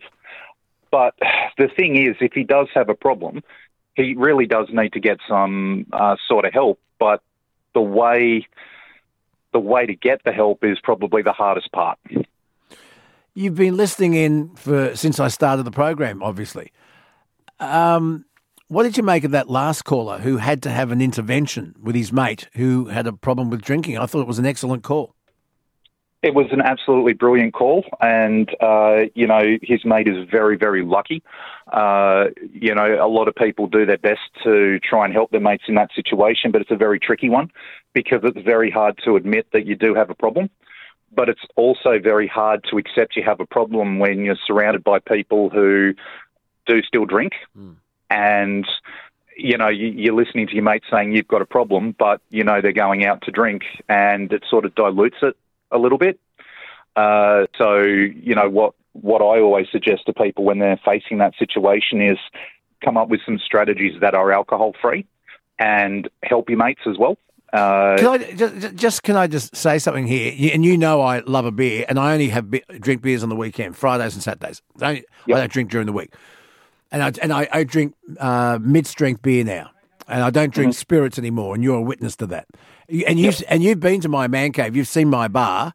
It's it's fully stocked, and it's there for guests. I don't touch it. Yep. But I had to I had to make that decision on my own because I didn't like the sort of person I became when I was drinking bourbon. But that's just me. And, and and some people rum has the same effect on. You think you're okay, but you're really not. But when it comes to talking to somebody who has a massive problem and they become a perennial asshole every Friday and Saturday night, they're always getting into fights. It's always they, they dribble, they're they slurring, they're just a massive pain in the ass. And you got two choices. One, you do what that previous caller did and you and you talk to them because you care for them, or you just brush them and you go, I'm not going out with that person anymore. They're, they're too much trouble. I'd always try to help somebody, but there is a time where you do have to walk away because people will not stop a bad habit until they're at rock bottom. And you and I are talking about alcohol here because of Barnaby. But we could be talking about someone who's got a drug addiction, could be cocaine, could be meth, could be whatever. At what point do you say, I've done my best with this person and I can't do any more? I've got to walk away? Because that's a tough decision. I'm going to go out on a limb and say that it depends on the substance. Mhm. Uh, in all honesty, in my experience, and I've been around the drug scene for a lot of my career in this kind of work. Uh, if I know someone's taking meth, I walk away straight away. straight away. Now, there's a backstory to this. You got burnt. There was a young boy that was in trouble, and you were mentoring him and trying to get him through the court system. You went to court with him, and he spiked your drink. Is that right? That's correct. Yep. Tell tell my listeners that story. Uh, he basically thought it was funny to spike spike my drink. I ended up in hospital, not knowing what well, full psychosis and everything like that. And one thing I can tell anyone who has ever even thought about it, it happened around about eight months ago now, and I'm still feeling the effects from just that one episode, from uh, having that dr- drug forced upon me. Is the best way to put it. But, Uh, the, but the background, I, I did skim over it. This was a young boy. How old? Uh, he was uh, 15. 15. He was in trouble with the law. He had a Mhm. dreadful background, and you, as the um, leader of the outreach ministries, um, were trying to help him. You you sat through court cases with him. That's exactly it. Yep. You And- you helped him find legal representation. You were trying to get him through a really tough time. Mhm. Keep going. Yep. And uh, yeah, we the the last court case that I went with him, uh, they were talking about whether they put him on remand. Um, I spoke up for him, and uh, that was how he repaid me, basically. He thought it'd be funny to spike your drink. What did he spike it with? Did they find out? Yeah, it was meth. Meth, and it spun you out. You lost a week of your life. Basically, lost a week of my life, and even eight months later, there's still a lot of flow-on effects, and and it really, it, the best description I can give anyone is it really does cook you, and I'm probably not going to be the same as what I was before that incident. And you know, I'm lucky I got good doctors around me and and that kind of stuff to help me get through it all. But it really does destroy you. So I would say if you know if it was a family member of mine or someone I was working with, if they were on meth, I'd be walking away because there's really very little you can do for them. Uh, Would you say the same with, uh, about someone who's on heroin? No. No, heroin, you can definitely help people. Uh, pot, um, you know, even some of these tablets that, uh, you know, people take it at raves and whatnot, you can still help people. Uh, meth, just in my experience, just fries you way too much, and there's very little that you can do to help someone unless you are adequately medically trained with all that backup behind you as a normal layperson like myself. That this fifteen-year-old kid, did he admit to you that he did this? Privately, he did, but unfortunately, no, no, the law in Queensland is pretty weak. There was no way of proving that he'd actually done it. But he he told you that he did it. Yeah. Do you forgive him? Trying to. Hmm. Trying to, but it's a bit, uh, forgiveness is a bit like grief. There's not a definitive timeline on that.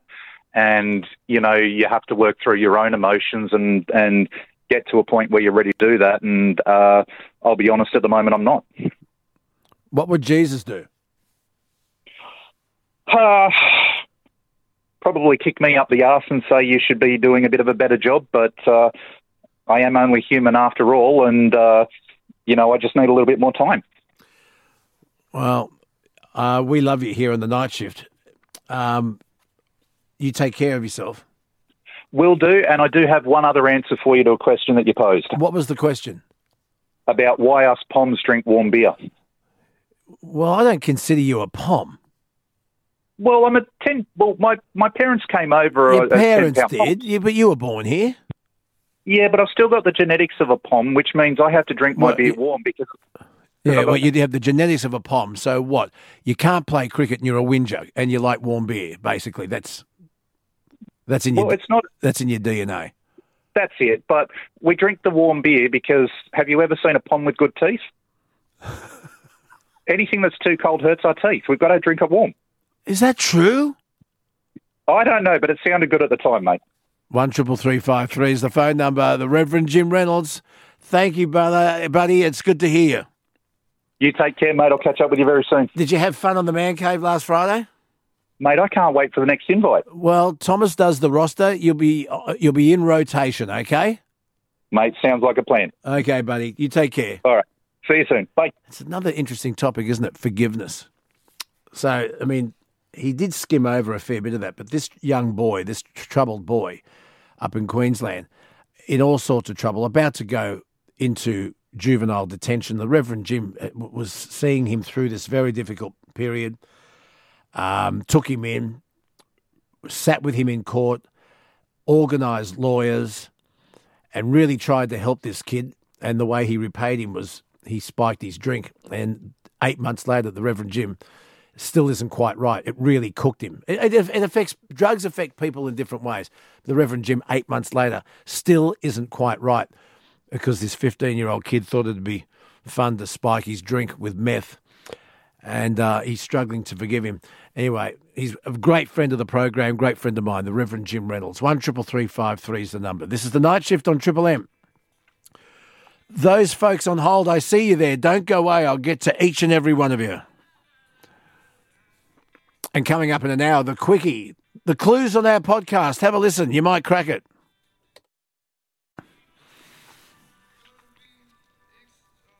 You know, if you're like me, you hate the mozzies and flies. Um, there was a story, uh, and I should be talking to Dr. Norrie about this next week. Uh, Ross River fever is back in Australia, and it's really, really serious. You don't want to get Ross River fever because it sticks around forever. And it's spread by mosquitoes, not to mention the other diseases spread by mosquitoes. If you want to keep these pesky summer invaders away, have we got something for you? It's from Pestrol. Now, Andrew Fennell is the owner of Pestrol, and I've known him 20 years. 20 years. I met him in 2002, and I've been doing business with Andrew from Pestrol all these years. Every one of his products works, and it comes with a guarantee. And it's also home delivered anywhere in Australia. Now, what he's got for the mozzies and the flies is this thing called the Executioner Double XL. This is the biggest in their range. It is the bad boy. It is the big daddy of fly mozzie zappers. It is a total game changer. And it doesn't just repel them, it annihilates them fast. And guess what? It works with a 300 meter square coverage. And here is the kicker if you order the Executioner Double XL now, they're going to throw in this fantastic gadget. It's the Tennis Racket Zapper. They'll throw it in for free. Um, it's like well, it's like a badminton racket, a tennis racket, but the strings are electrified, and you whack, give it to the kids. At next time we have a barbecue, the kids whack the flies and the mozzies with it. It's, it's a lot of fun, and it works. That's free, but he's only got ten every morning to give away. So for the first ten customers right now that go to pestrol.com.au, order the Executioner Double XL. You'll get the tennis racket zapper for free and free delivery. Now, just use the code BONA, B O N A. Pestrol, P E S T R O L. But you better hurry. There's only 10 available right now. Don't let the flies and mozzies ruin your summer. And don't let the mozzies spread those terrible diseases. The Executioner Double XL. Enjoy your great outdoors pest free. Pestrol, P E S T R O L, pestrol.com.au. Back in a sec. We got the quickie coming up in an hour. If you want to have a listen to it and a listen to today's clue, go to our podcast now, The Night Shift on Triple M, and you'll have a listen. And uh, I, I think it, it, it might go off today with today's clue. I think it just might. Look who's online. Cooey! Good morning. Granny Sue, how are you, Dale, from Yorkeys Knob? Hey, I'm good. And it was so nice to see your photo on Facebook tonight. What happened? Where was it? What? You were on Facebook telling us what was going to be on Thursday night's program. Oh, look, this is something Thomas has got me doing, and I'm not happy about it. Why not? Ah, because it's my face. So, I have what's a- wrong with that? I've got a, it's the old saying. I've got a good face for radio. I don't know how channel. I don't know how Channel Seven. Why they keep asking me back? No, I'm serious. But anyway, Thomas has got this thing where he he we do a little video thing, and I talk to people and tell them what's coming up on the program. And I've got I've got to be honest. So many people watch it. It's frightening. It's frightening. No, no, it's not. I think it's wonderful. No, it's Now- frightening. Now, you were talking about telephones. I can tell you a little bit about the telephone. Okay, yeah, because I mean you're old enough. To, you you actually uh, dated Alexander Graham Bell at one point, didn't you?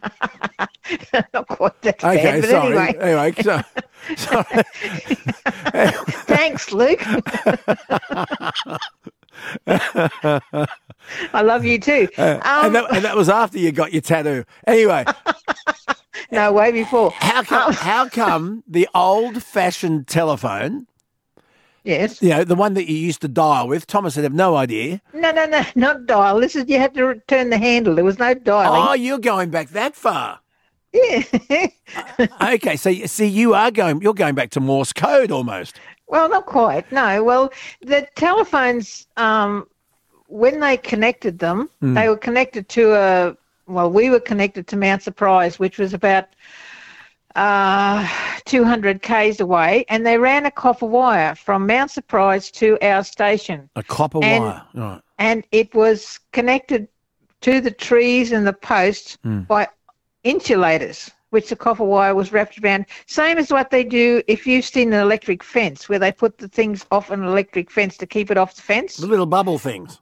Yeah, well, it's exactly the same sort of Mm-hmm. turnout with the fence, with the phone. Now, when we first got the phone, we were on a, a party line, which Mm. means there was four people on the one line. I I have when I lived in in Young, we had a phone, and you what I think we had six other families who shared this one line, and they could listen in. Yeah, and you everybody had their own ring. Like ours was one short and two longs. Right. So the phone went ding, ding, ding, and then you knew it was you to pick it up. But you can listen in on everybody's phone. Mm-hmm. You can call. listen yes. Yes. And, and I remember when I used to ring Sydney to, to talk to my mum and dad, because I remember I was only 17, right? yeah. I had to book the phone call. Yeah, well, that's right too. And the operator used to ring. I'd say, "Can I book it at six o'clock this Sunday night?" Or you, no, you would you would pick a time at the at the cheapest because it was, um, Yes. I think it was uh, a dollar a minute, something ridiculous. And you and the operator would ring back. They would ring them first and say, "I have uh, Mr. Luke Bona ringing you. Are you ready to go?"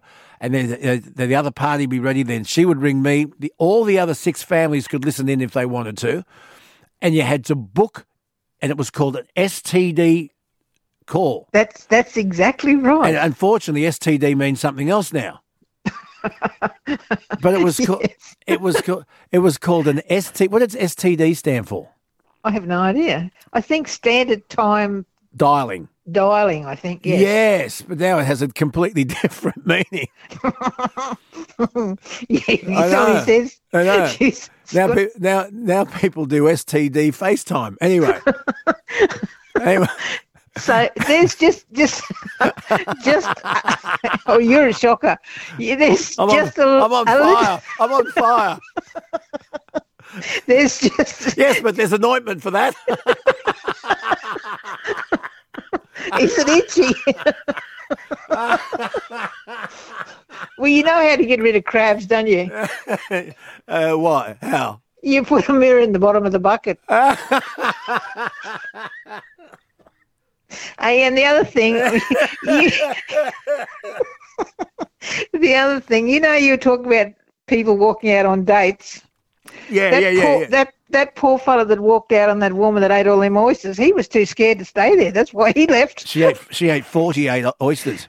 Yeah, well, that's why he left. He wouldn't get a hang around for what the result of that was going to be. Well, they reckon they reckon at least eight out of every, every twelve works. If,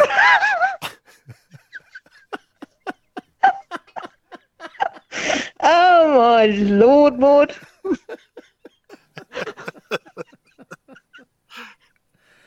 Oh, oh God. dearie me. Oh. Okay.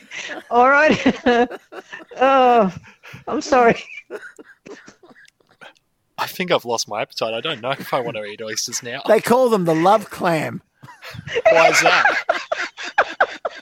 Well, actually, if you're up in the t- up in the in the Gulf, we get like a, a mussel, and we call them the bearded clam. Now stop.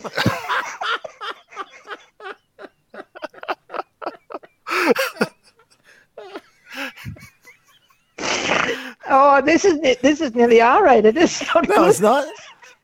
You're talking about muscles, aren't you? Yes, I am. And you've got a little beard on them. yeah, that's exactly right. And you've got to get rid of the beard before you eat the mussel. Well, yes, you do. It's a bit like prawns with their long moustaches and No. all their other things. things. Anyway, anyway, have you ever walked out on a date? Uh, no, No. I haven't had that many. Yeah, but what? but what about the date?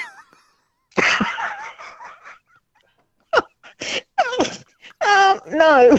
Okay. Oh, you're bad. It was Valentine's Day yesterday. Did you do anything special? Yeah. Uh, no. No. No, not nobody even rang me or did anything. Oh, you know, I should have was- rung I was you. all, I was all alone and sad. I and, should have you know, sent you some flowers. I should have No, sent, you shouldn't. God, should have should have sent you some clams or something. As long as they weren't bearded, I don't care. Exactly. I don't eat that stuff. I can't eat seafood, so it's all good. Anyway, why did you ring me? That's why I rang you to Okay. congratulate you on your photo on Facebook, Okay. basically. So, I'm, and I'm it gonna, just okay. I'm going to go. and it- and it all just went downhill from then. It did indeed. Good, good, goodbye. Go see you, love. You have a good night. Love ya. Bye. Granny Sue from Yorkeys Knob. God love her. God love her. And her cotton socks. One triple three five three is the telephone number. We now resume normal programming. Good day, Cheryl. Oh, g'day. How you I'm, going? I'm losing my voice. Good. That's going to be a hard act to follow, you know. Granny Sue from Yorkeys Knob. She, she is a hard act to follow, but we love her. Yeah. Anyway, this might be a little bit boring, but about health funds. Okay, no, it's not boring. It's important. More and more Australians are now saying, hang on, why am I paying all this money into a private health fund? I'd rather pay the extra tax. I'm still saving a lot of money, and they want to get rid of their private health funds because they don't believe that they're getting value for money. What are your thoughts, Cheryl? Uh, well, I agree um, with that. We we paid into a fund for nearly 30 years under my husband. 30 retired. years, yeah? Yeah, well, we couldn't afford it when we went on the pension. But anyway, nearly seven years ago, I'm 77 now. Um, nearly seven years ago, I had breast cancer through the public system, and it didn't cost me a penny. I had the operation within a week, and I had the radiation straight away, and All um, through the public system. all through the public system. Didn't Are you cost me- okay? My number one question is, are you all right? Well, it's coming up seven years, and that's that's how I found your show because. days incarceration, do you think you'll ever go back to jail? mate, I can lay everything I own, and I own a fair bit, that I will never do anything that will jeopardise my freedom again. So, jail did that to you. It taught you that life inside is that bad, that scary, that you'll never ever go back. Mate, 100%. I just wonder why the statistics don't show what you're saying, and I hear what you're saying. But the statistics are that nearly 70% of prisoners who have been in jail for five years or more end up back in jail after 12 months. Thing is, when it comes to that, now I, there is some members of my family that have spent ninety percent of their life inside. Like my uh, there's one of my uncles, for example, here, right? You know, I never really knew him right up until I was nearly 25. Now, that's because he was forever in and out, in and out, in and out of jail. Why? If jail's so tough and harsh and scary, how come he kept going back? Because he, they get used to it. They make They become institutionalized. exactly. And life, I've heard this, and that life in jail is a lot easier than life on the outside for some people because every decision is made for you. Your meals are there, and you know the rules. And life for some people in jail is a lot, lot easier because everything is regimented. I've got to keep going, Harley. Thank you for being so honest. Thanks, mate. Take care. What do you make of that? One triple three five three is the telephone number. Quick break. Be back. This is the night shift around Australia on the Triple M network. I wonder how many people did many people go onto our podcast and actually download or listen to Bob Davis from Hard Yakka because I just wonder if it's worth replaying because do juvenile offenders need incarceration?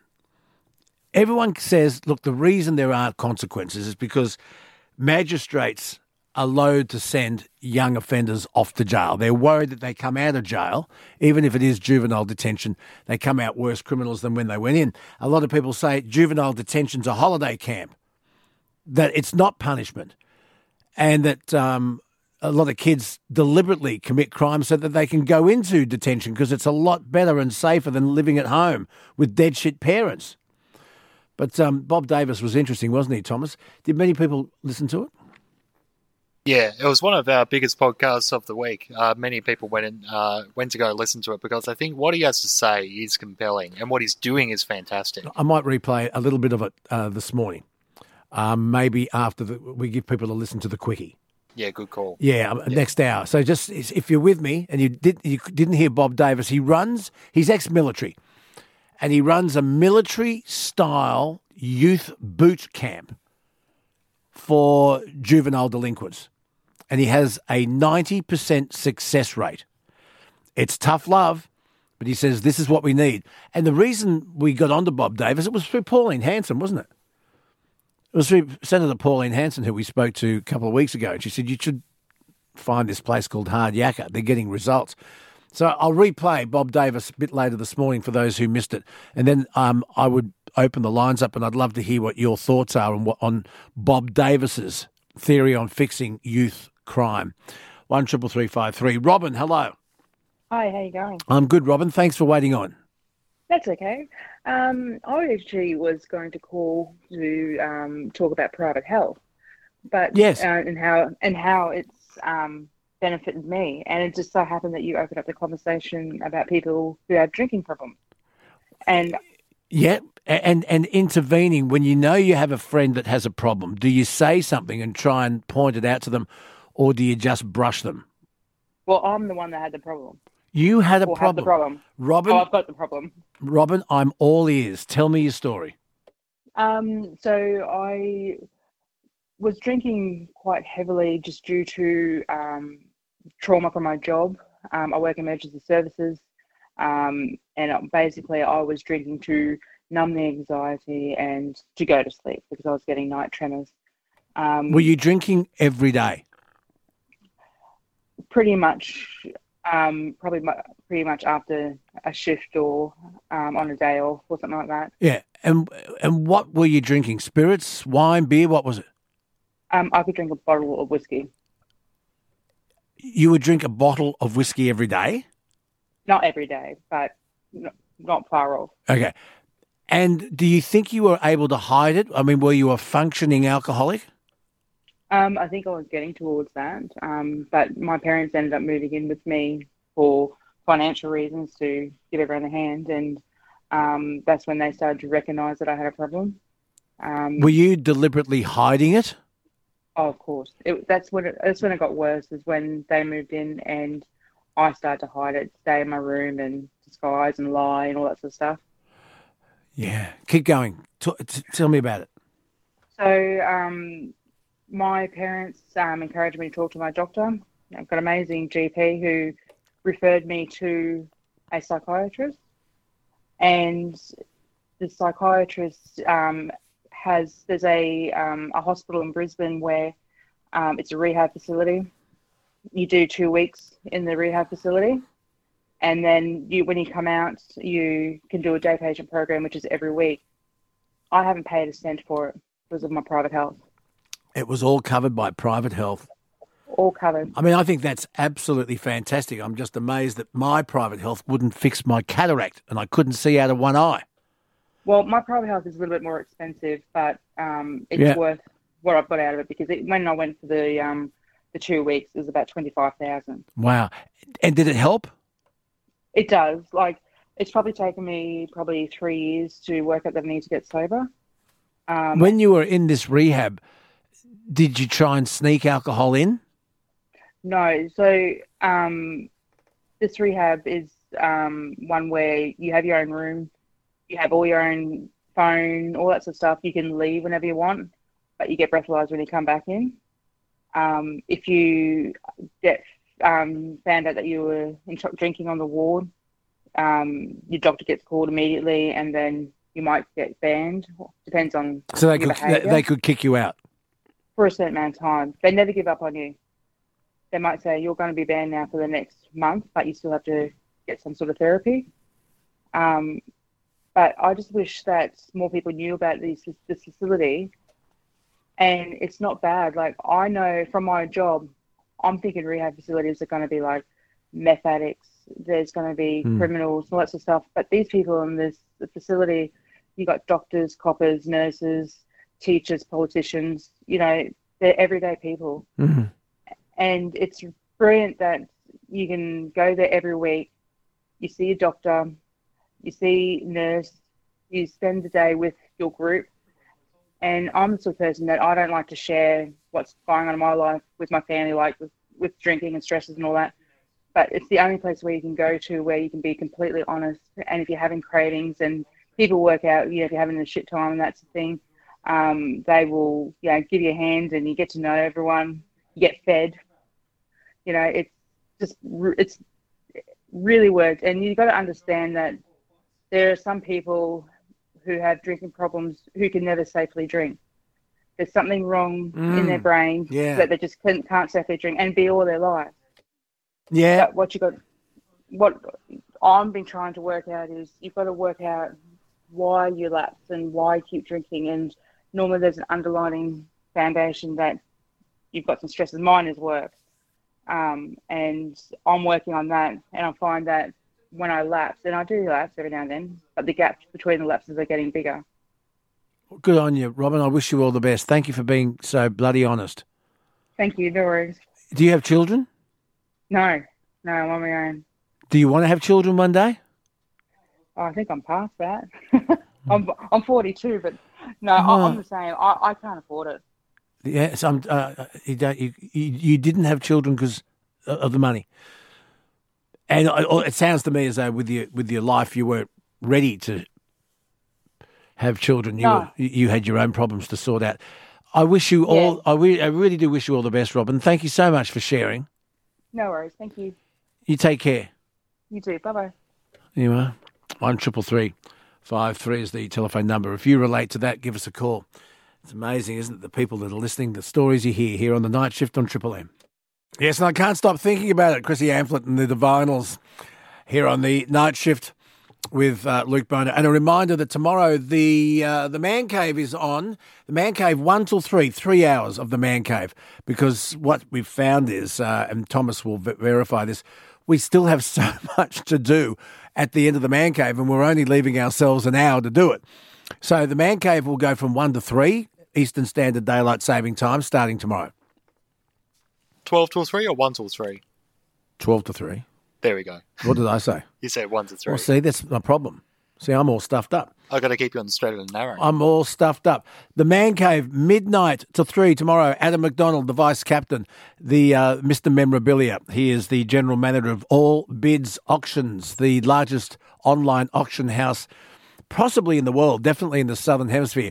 And the Queen of Australian sports reporting, Michelle Bishop, she will join us on the Man Cave tomorrow, where we'll have a look at the news in review. We'll talk shit, we'll have fun, we'll have a laugh, and we'll play some classic 80s rock across the Triple M network. The Man Cave tomorrow, midnight to three. Brett's online. G'day, Brett. G'day, Luke. How you doing? I'm really well. Where are you? I'm in Brisbane. And how come you're up? Well, I drive for post. I'm a truck driver. Good on you. Well, it's nice Yeah. nice to have your company. Thanks for joining Yeah, us. yeah. Well, it's the first time I've called in. Long time listener, as usual. Good on you. Everyone says. Good on you, Brett. So, And- yeah. and what are we talking about? Well, we're going to talk about. Uh, I heard on there you were talking about the uh, oh, landlines, uh, how they used to be powered up, and uh, whoever it was was talking about copper lines, that sort of stuff. Uh, well, the reason we got onto it yeah. is because so many of my listeners throughout Victoria are still in darkness because Yeah. because of the power blackout.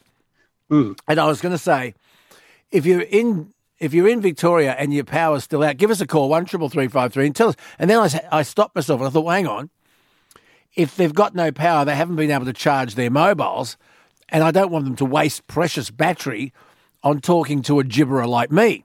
Mm. And Yeah. then I, then my brain. This is what my brain does, Brett. my brain went sideways, Yeah. and I thought I remember the old dial-up phones on your landline, Yes. and they still worked in a blackout, hmm That's and you were able to ring triple zero for emergencies or anything else, even in a blackout. And so then my brain, Brett, said to me, How did that work? Because there must have been some power attached to your landline to make the thing work. It didn't work through fresh air. no, that's right. Yeah. And there So, I, so th- this is how my brain works, Brett. So n- now you've got the background. yep. Mm-hmm. Yep. And how can you shed light on all of this?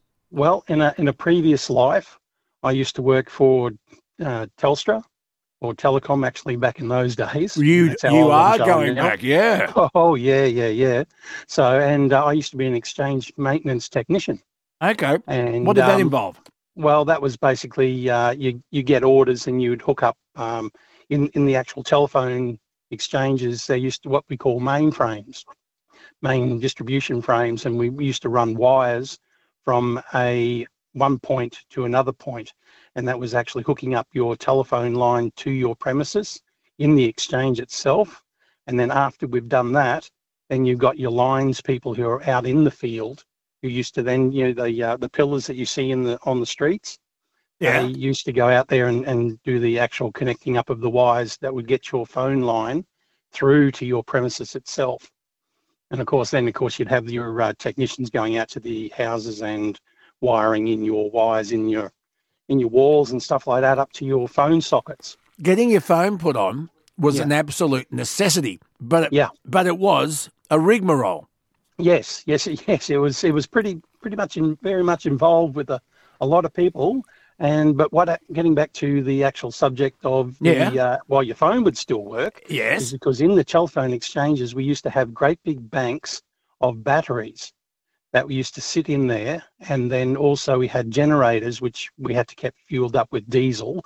And when the power would go down, there would be just a short break, and the uh, the actual batteries would kick in and keep the phone lines going. And then if the outage was a fair distance of time, Yeah. then the actual generators would then kick in and keep the, the actual power in the batteries itself. So the ba- so the power that powered your home phone Yes. It- was batteries, but basically. it, but it have in wasn't. your- But they were Yeah. powered. yes. they yes, were yes, powered it ran on a DC power, uh, direct current power. And what would recharge these batteries? Or, well, the actual um, generator, if, if the batteries were running low, the a, uh, a diesel generator would then kick in and actually keep the charge in the batteries. But once the power, the AC power came back on, that would then charge the uh, the batteries up. The diesel uh, generator would cut off. Wow, it was it, Yeah. was it was huge, wasn't it? Yeah, yeah, yeah. It, it was, But that was the thing. See, Thomas is too way, way, way too young to remember this. But that's why your home phone, and when you move somewhere, Thomas, if you wanted to be contactable, you had to get your phone put on. And it, like you, you you share uh, your rental accommodation. You're about to move somewhere else with a mate, and you don't have to worry about phones anymore because you've you've all got your, your mobiles. Yeah, that's right. But I remember being about probably five or six years old, and when we made a significant move, we had to install the home phone. That's I right. do recall that. Yeah. Yeah. Hmm. But the thing is, that something you probably don't remember is that it worked during a blackout. At five, you probably wouldn't remember that. But the phone worked during a blackout. And now all these people in Victoria, thousands of them, still without power. I don't want, I don't, I actually don't want them to ring me and tell me if they've got power or not, because I don't want them to waste their mobile phone battery. That's right. And if they had um, actual home phones still Mm. connected instead of using mobile network, then they probably would still be able to make phone calls. They would still be able to make, and Hmm. and most importantly, be able to ring triple zero. Now, do you remember when Op, you remember when Optus had their big woohoo? Mm. Yes. And they they said, "Oh, you'll still be able to ring triple zero emergency," and people couldn't. Mm. If we had the old fashioned landline, you could ring triple zero, but you could ring anyone. Yep, that's right. Tell me exactly. that, Brett. You've been fantastic, Brett. Tell me this. Yeah. How come in your phone book? Yes. The white pages. hmm There was a big warning there: do not use your phone. Yes. During a thunderstorm, an electrical storm. Yes. And there was a Yes, pic- yes. there was a picture of a handset with lightning coming out of the ear hole. Yep. to, Yes. to to demonstrate to you how dangerous it could be. Was that a real threat? It- Yes. It, yes, yes, expl- it's still explain it was. that. Well, I mean, with uh, with lightning, if lightning would strike anything uh, electrical, like cabling or anything like that, the actual charge itself would be able to go through the the wiring itself, through the streets, through under the ground, and up into your houses, sort of thing. And that's why, you know, if you get a lightning strike and you don't have uh, your appliances or anything like that on surge protecting, then you have a chance of them actually blowing out circuit breakers and stuff like that because of the power surge that's involved with a lightning strike. So if you if a lightning strike, you know, and you didn't even have to um, be close to where the lightning would uh, strike No, either. Right. Uh, you know, you could have a lightning strike, you know, several suburbs over, and if it managed to get into the actual cabling, that could then travel along And come out and come out through your earpiece and into your And- brain. and basically, you know, burn out all the circuitry in, in your telephones. Did we actually ever have Australians' ears being burnt off but by using the phone during a thunderstorm? Did that ever happen? They should I don't, I Give- don't give it- think so. Give, give us a call. If you get one triple three five three. That's right. If your hearing was impaired. yes. Yeah. What was that? Give us a call. Sorry. No, no, that's that's cool. Anyway, Oh, they were they were great days, and I, I just Yeah. remember the, the great big fat phone book, and it got so fat in Sydney, it, they had to they had to divide it into two, Yep. uh, A to A to K, L to Z. Yep. And so then Same you- up in Brisbane. So then you got two phone Yeah. books, and the amazing thing about the phone book, uh, number one, police found it quite handy when the questioning um, suspects. Um, oh no, no, no! They never used to do that. Come on. Just, just watch Blue Line uh, fe- fe- featuring Roger Rogerson and, and Neddy Smith, and you'll see it used to, to a perfect example. But no, um, it gave uh, little kids something to stand on so they could reach the phone. Yep. But mainly, this was the amazing thing about the white pages. The yellow pages started off the back half of the phone book, and that was for businesses. Then they got their own book as as the um, as the uh, address the the phone book for addresses got thicker and thicker. People used to put their name and their address and their phone number in a book that anyone could read. And to be omitted from the white pages, you had to pay extra. Yep. That's right. Yeah. If you wanted to Isn't sign online amazing? or anything like that. Yeah. Let, let me just Yeah. let me just tell you a story, Brett. Yeah. When um, I was in my younger days in radio, and you were looking to talk to like you would read somebody's name in the newspaper and you'd want to interview that source of that news story on the radio. Nine times out of ten, you'd open the white pages a- and there they were, and you'd ring the number and they'd answer. Yeah. It made life in the newsroom very, very easy. I mean, even politicians, doctors, everybody was in the phone book. There, there was their name, but not just their name and phone number, their address. Their address as well. Yeah. Yeah. Yeah. That's God. right. God, it was a, it was a wonderful, simpler life, wasn't it? Yeah, it was back then. Yeah. Making me feel my age. Uh-huh. well, anyway, thank you, thank, Uh, thank you so much, Brett. You've been great. I really No, no, appreciate your call. That's okay. Yeah, no, all, all good, mate. Take it easy. I'll hopefully, with a bit of luck, I might come again and ring you and come up with something else to come up with. I would absolutely love it. You're welcome anytime. Thank you so much. Cool. Thanks very much, Luke. Have a good one. The old white pages, A to K, L to Z, when it got busy. And uh, yeah, then the yellow pages had their own book, and that's where you found businesses. But yeah, people they actually had their name and their and their initial, and it, their two initials if if you had two initials,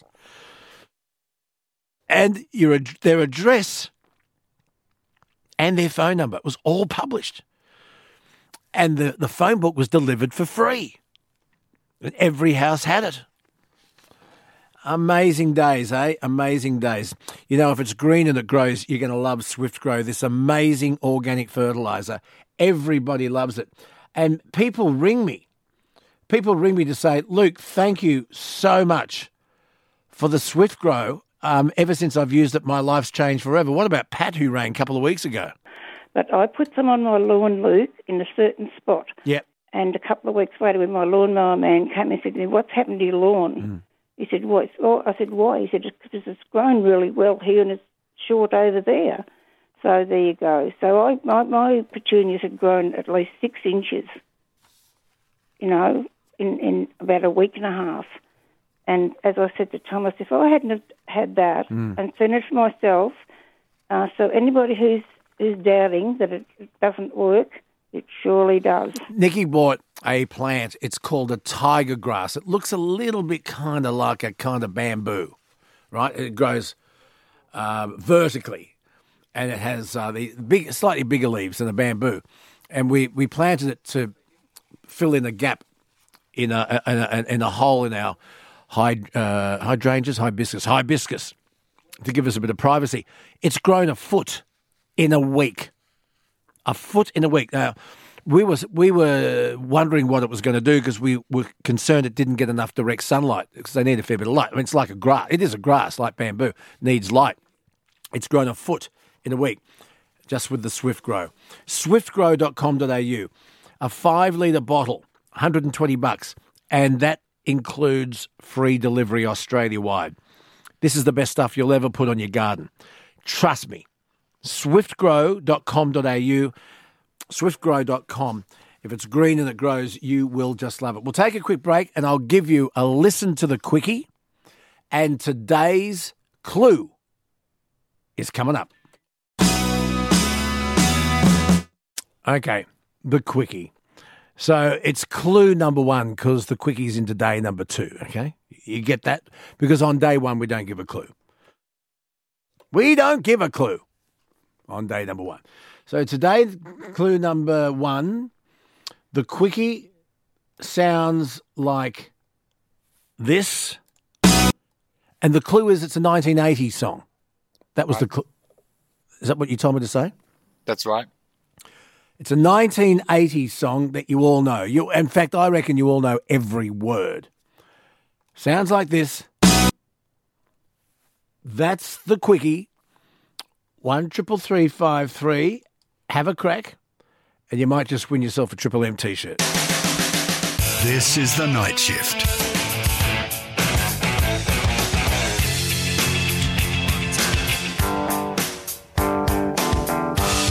The night shift on the Triple M network. Rizzo's been waiting on. G'day, How you going, mate? Rizzo the concreter. How are you? I'm good. Can you take me off loudspeaker, please, so that we can hear each other a bit better? Oh, yeah, sorry, mate. How are you, mate? I'm good, Rizzo. What did you want to say? Oh, couple of things, mate, about that uh, alcohol stuff with uh, people getting drunk and all that sort of stuff. Yeah, but c- are you talking directly into your phone? Yeah, mate. Yeah, mate. You yeah, are. I am, mate. You are now. Yeah. Yeah, yeah. Yeah. talking to somebody that needs talking to, and uh, it, it all started with comments about Barnaby Joyce. Yeah. Um, who's who? People close to him will tell you that uh, he loves a beer, and sometimes loves a beer a bit too much. And he was in Canberra, and Canberra is a workplace for politicians, and he overdid it. Now he says he mixed alcohol with medication, and he kn- he knows he did the wrong thing, and he's taken ownership of his behaviour. It was it was a really bad look. But it just got me, and, and then I, I spoke yesterday to David Littleproud, who said that he had spoken privately to Barnaby and was trying to encourage him to take some time off and, if I can put it colloquially, get his shit together. How do you talk to someone who may have a problem with alcohol and they don't believe they do? It's difficult, isn't it? Well, you have a look at Barnaby Joyce's face. It's like a beetroot. Mm. Obviously, he's got a problem. So, anyway, why did you ring me, Rizzo? Oh, because I mean, like I've had a couple of mates of mine years ago. Like, Yes. Like they not didn't drink a lot, Mm. but you have, have it. They, they'd have a few beers in the weekend. Yeah. And turn into absolute cockheads. Yes. Excuse my friend. No, I, and I, I, I've got a friend like that. And, Absolute and up until, and this friend of mine, up until four, four schooners, he'd be great. Six schooners, asshole, and you and you couldn't wait to get rid of him. and you want to absolute you and you want to like punch them to death, like like well, they want to fight you and stuff like. that. But like the next day they go, oh, what happened? But they'd be the most generous, good bloke mm, again. Yeah, I know. And then following weekend they go, oh, oh, and they have a few beers, but everybody has to keep it on because the last weekend it's like it's like you're playing dice. You know what I mean? I'm with you. I'm, you have You know I mean? you have no idea how much I know what you mean. Oh, mate, unbelievable. But another thing I want to talk about, you know, talking about uh, your uh, the uh, private health. Yes, is it worth it? Uh, Do you have private health? Yeah, yeah, I do, mate. I do. I, and I only joined up last October, just gone last year, just gone. Why did you wait so long? How come you, you joined up just last year? Because I was a goose. because because I'm a concreter, right? Yeah. And I had back surgery. I had um, uh, laminectomy surgery last uh, August last year, just gone. Mm. And now my hip's gone. So I joined up with um, uh, private health in um, uh, uh, October, just gone. Yes. But what you've got to make sure of, you know how you said about your cataracts and all that sort of stuff. Mm. What you've got to make sure of, because my surgeon said to me, he goes triple check your coverage because what people don't realise sometimes, he goes, he go, he's had patients in there and gone, oh yeah, I'm covered, but it could be for joint reconstructions, not joint replacements. Yeah. You know what I mean? Mm. So you go, oh yeah, yeah, I need, I, I need hip surgery, and all of a sudden they're booked- in for surgery, and they and the and the and the, the, uh, in, the insurance company goes, oh, but that's for joint reconstruction, not joint replacement. Yeah. Yep. Yep. It's like when you insure your house for flood damage or water damage. Two different things. Exactly right. Yep. You you're hundred percent. But when I joined, I joined, uh, you know, eight or nine or ten years earlier, and had paid my premium every month.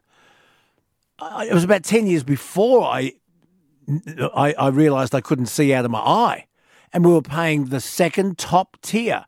And the reason we didn't pay top tier is because the top tier included maternity, Yep. and we didn't need that. Yeah, that's right. 'Cause that's what they said to me. Oh, you got any children? I said, well, no, I'm nearly 50. I'm 50. I said, no, I don't obviously need that. Nothing to do with pregnancy and blah, blah, blah.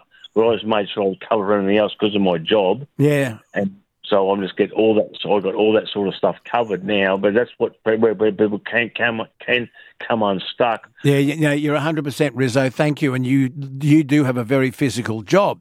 So you're going to be looking at knees and ankles and hips and all that sort of stuff. So you say that you're a tool by not joining before October last year. At least you joined now. At least you joined. Exactly right. Another thing I want to talk to you about also is that you're talking about the yellow pages and all that sort of stuff. Yes. Yeah, how's this one? Like, I mean, like, like, uh, like 1998 and all that sort of stuff. When I was, like, I, I was, I've been in the construction industry since I was 20, right? So I'm talking 1993. Yeah. But um, but look, but I didn't have a mobile phone then, and all that sort of stuff. No one did. But when I started subbing in like 97, 98, I, I, st- I only just sort of got a mobile phone, but didn't have that Google stuff and none of that sort of Yeah, stuff. you yeah, know? yeah, yeah. So all our subbies, we used to keep our yellow pages in the, in the ute with us. So if like old mate ran out a bit of work, you just grab the yellow pages and then ring anybody up and just go go to the phone box or use your mobile. Yeah. Because no one had Google on their phone, so we always had a yellow pages in our ute. Of course you did. I know, I know. And you tell the Thomases and the young ones today, they just won't believe how we got by. And you know what? We did get by. And we didn't have satellite navigation. Where were you born and bred, Rizzo?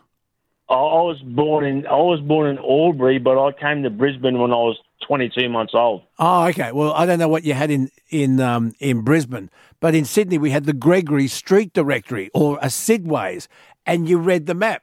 Um, this is before satellite navigation, and we got by.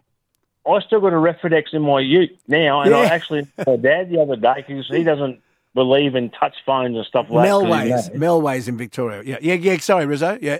No, you're right, mate. And uh, I was Cubic or whatever it is now here, and um, I'll give. It was uh, the last one I bought was a 2007 or 2017 or 2019 one, just to have it in my just in case. Yes. And um, Dad goes, oh, I've got to go to get an X-ray done. I said, well, just Google it. He goes, oh, I don't, I don't understand that shit. I said, right, I know. he doesn't want to know. He doesn't want to know about it. So I grabbed the Refidex. I said, here's the Refidex. He goes, right, I know. He's put his glasses on. Said, right, I know. Right, and I drew it, and I put an outline, uh, and then I put like um, you know, you got to go to map 17, map. Yeah, 21. so so you would you would go to the index, Thomas, and you'd look up Smith Street, Blacktown. Smith Street. There'd be a million Smith Streets, Smith Street, Blacktown, Blacktown. Okay, and would say 24A, whatever. So you go to page 24 Mm-hmm. and you get to the A and you'd come down and it would meet the F. Yeah, exactly. And where exactly and then you'd look at the map and you'd and then you'd have to sometimes you'd have to go across four or five pages. Yeah, that's that's what I did for my dad. So I like I indexed it for him, but I actually drew a, a pen over all the streets and put like different pieces of paper through each bit of page to so he could so he could find out where to go. I said one, two, three, four, them over, and he got through it. He got through it. But he got, but he got there. I remember the first satellite navigation we ever got wasn't on a phone. It was a separate gadget called TomTom. It's like coordinates. You got to coordinate. Tom Tom. Eh, yeah, and, we thought it was just the bee's knees. This Tom Tom, this Tom, yeah, unreal. Hey, hey Rizzo, lovely talking to you. Thanks for your time. Hey, happy days, mate. All the best. Call me back anytime. Cheers, mate. Appreciate it. Thank you. See you, mate. Bye bye. One triple three five three. Tom Tom. God, we thought that was flash. And then my mate got an even flasher one called Navsat. And it was on a flatter, sort of a wider screen. And God, we had to get that then.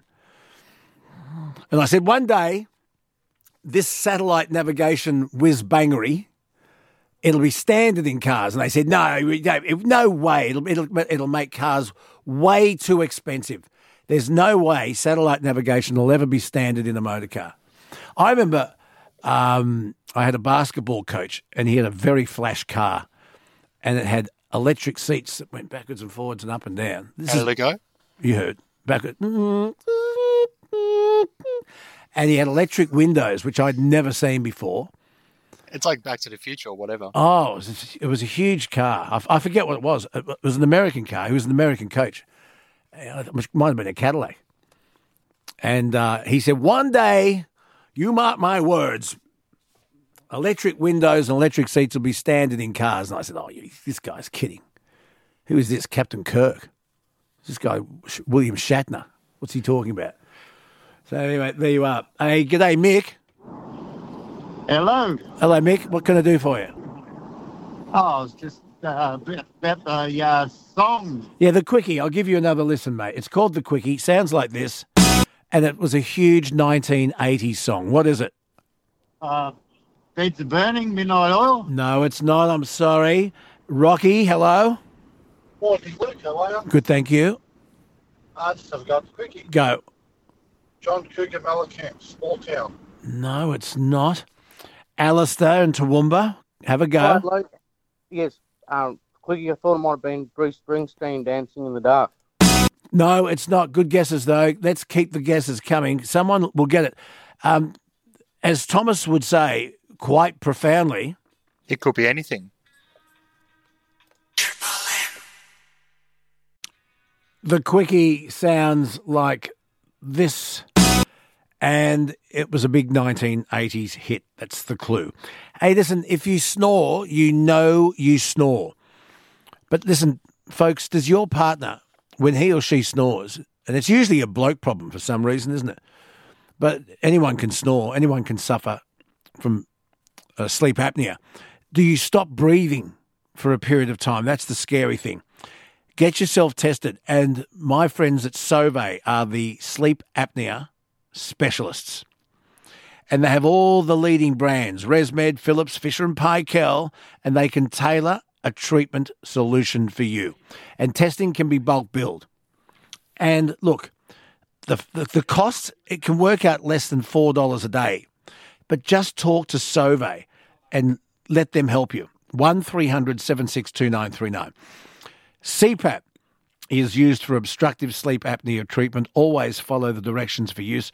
And when considering whether CPAP's right for you, speak to your doctor. They have a new ResMed CPAP machine, and it's about 25% lighter and small. It fits in the palm of your hand. Ideal for when you're traveling or for people who have to sleep in the back of a truck. It's just fantastic. And why put your health at risk? I mean, if you have sleep apnea, your risk of heart disease increases, high blood pressure, type 2 diabetes.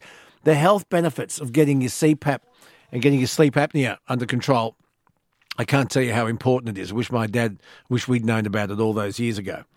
Fees, terms, and conditions, minimum amounts and exclusions apply. Contact CPAP, the experts in obstructive sleep apnea treatment. Sove, S O V E, sove.com.au. Adam, g'day. G'day, Luke. How you going? Good, where are you? Oh, I'm in Roman Terrace. Okay, um, listening to us through Triple M Newcastle. I certainly am, yes. Number one in Newcastle, number one breakfast. Um, Adam, what's on your mind? Uh, I'm just ringing up for the quickie, please. Yeah. I'm hoping it's cheap wine by Cold Chisel. Oh, I can hear that. No, good guess. Oh, wow. No, worries. No, good, good guess, Adam. Good guess. Thanks, mate. Appreciate it. Okay, one triple three five three. Uh, Michael, is it? Yeah, mate, how are we? Good. Have a crack. Mate, I reckon it's Crying Shame by Johnny Diesel and the Injectors. No, it's not. I'm sorry. Uh, Anthony, what do you got? Yeah, mate. I reckon it's uh, Boys Light Up, Australian Crawl. Good guess. You're on the right track. No, Bugger. You, All right. You've got a good ear though. You've got a very good ear. One triple three five three. Dean, g'day. Morning, Luke. How are you? I'm good, thanks. What's your story? Oh, you're talking about technology and phones, and you mentioned FaceTime. I've got a 16 year old daughter that a guy asked for a number of Manly last week. They went out together on Saturday. How old? How old's your daughter? 16. And she, And and she went, went in- She went out in Manly. Yeah, and, and this guy asked for a number and she gave it to him, and then they went out uh, the following Saturday. Hmm. And uh, we've always said to her, when you finish school, you can play in that arena. Let's let's just get through school. Anyway, they, they talk a bit on the phone. And I went into a room last night to say good night, Hmm. and he's FaceTiming her. Yes. And he, I don't know if he's poor or not. He can't afford a shirt. Twice it's happened in the last week. I've gone in and they're FaceTiming. He doesn't wear a shirt. Mm-hmm. And I just found it rather intrusive. And, and I pulled her up and explained it to her a bit later on. How old is he? Uh, same year 11 at school. Year eleven. uh, But for some reason, whenever he FaceTimes your daughter, he's not wearing a shirt. Yeah, Flex Flex doesn't know how to wear a shirt. Yeah, Flex. It must be very hot where he is. It must be. He's in Sydney. It's not that hot the last few days. But anyway. Is she wearing? Is, so long as she's wearing a shirt. Oh, she's wearing a singlet top. Mm-hmm. And, and she's got a chest Wonder Woman to be proud or jealous of. Mm-hmm. mm-hmm. Um, I'm struggling. What? How do you? How do you? This is all part of Don't life. It ask me. I'm, I'm trying to retard the whole thing for another year or two. I don't Focus know. on- Don't ask me. Don't ask me. Um, my daughter, who's now 28, when she was at school, was being harassed by, when she was 14, harassed by a 16 year old boy who was two years older.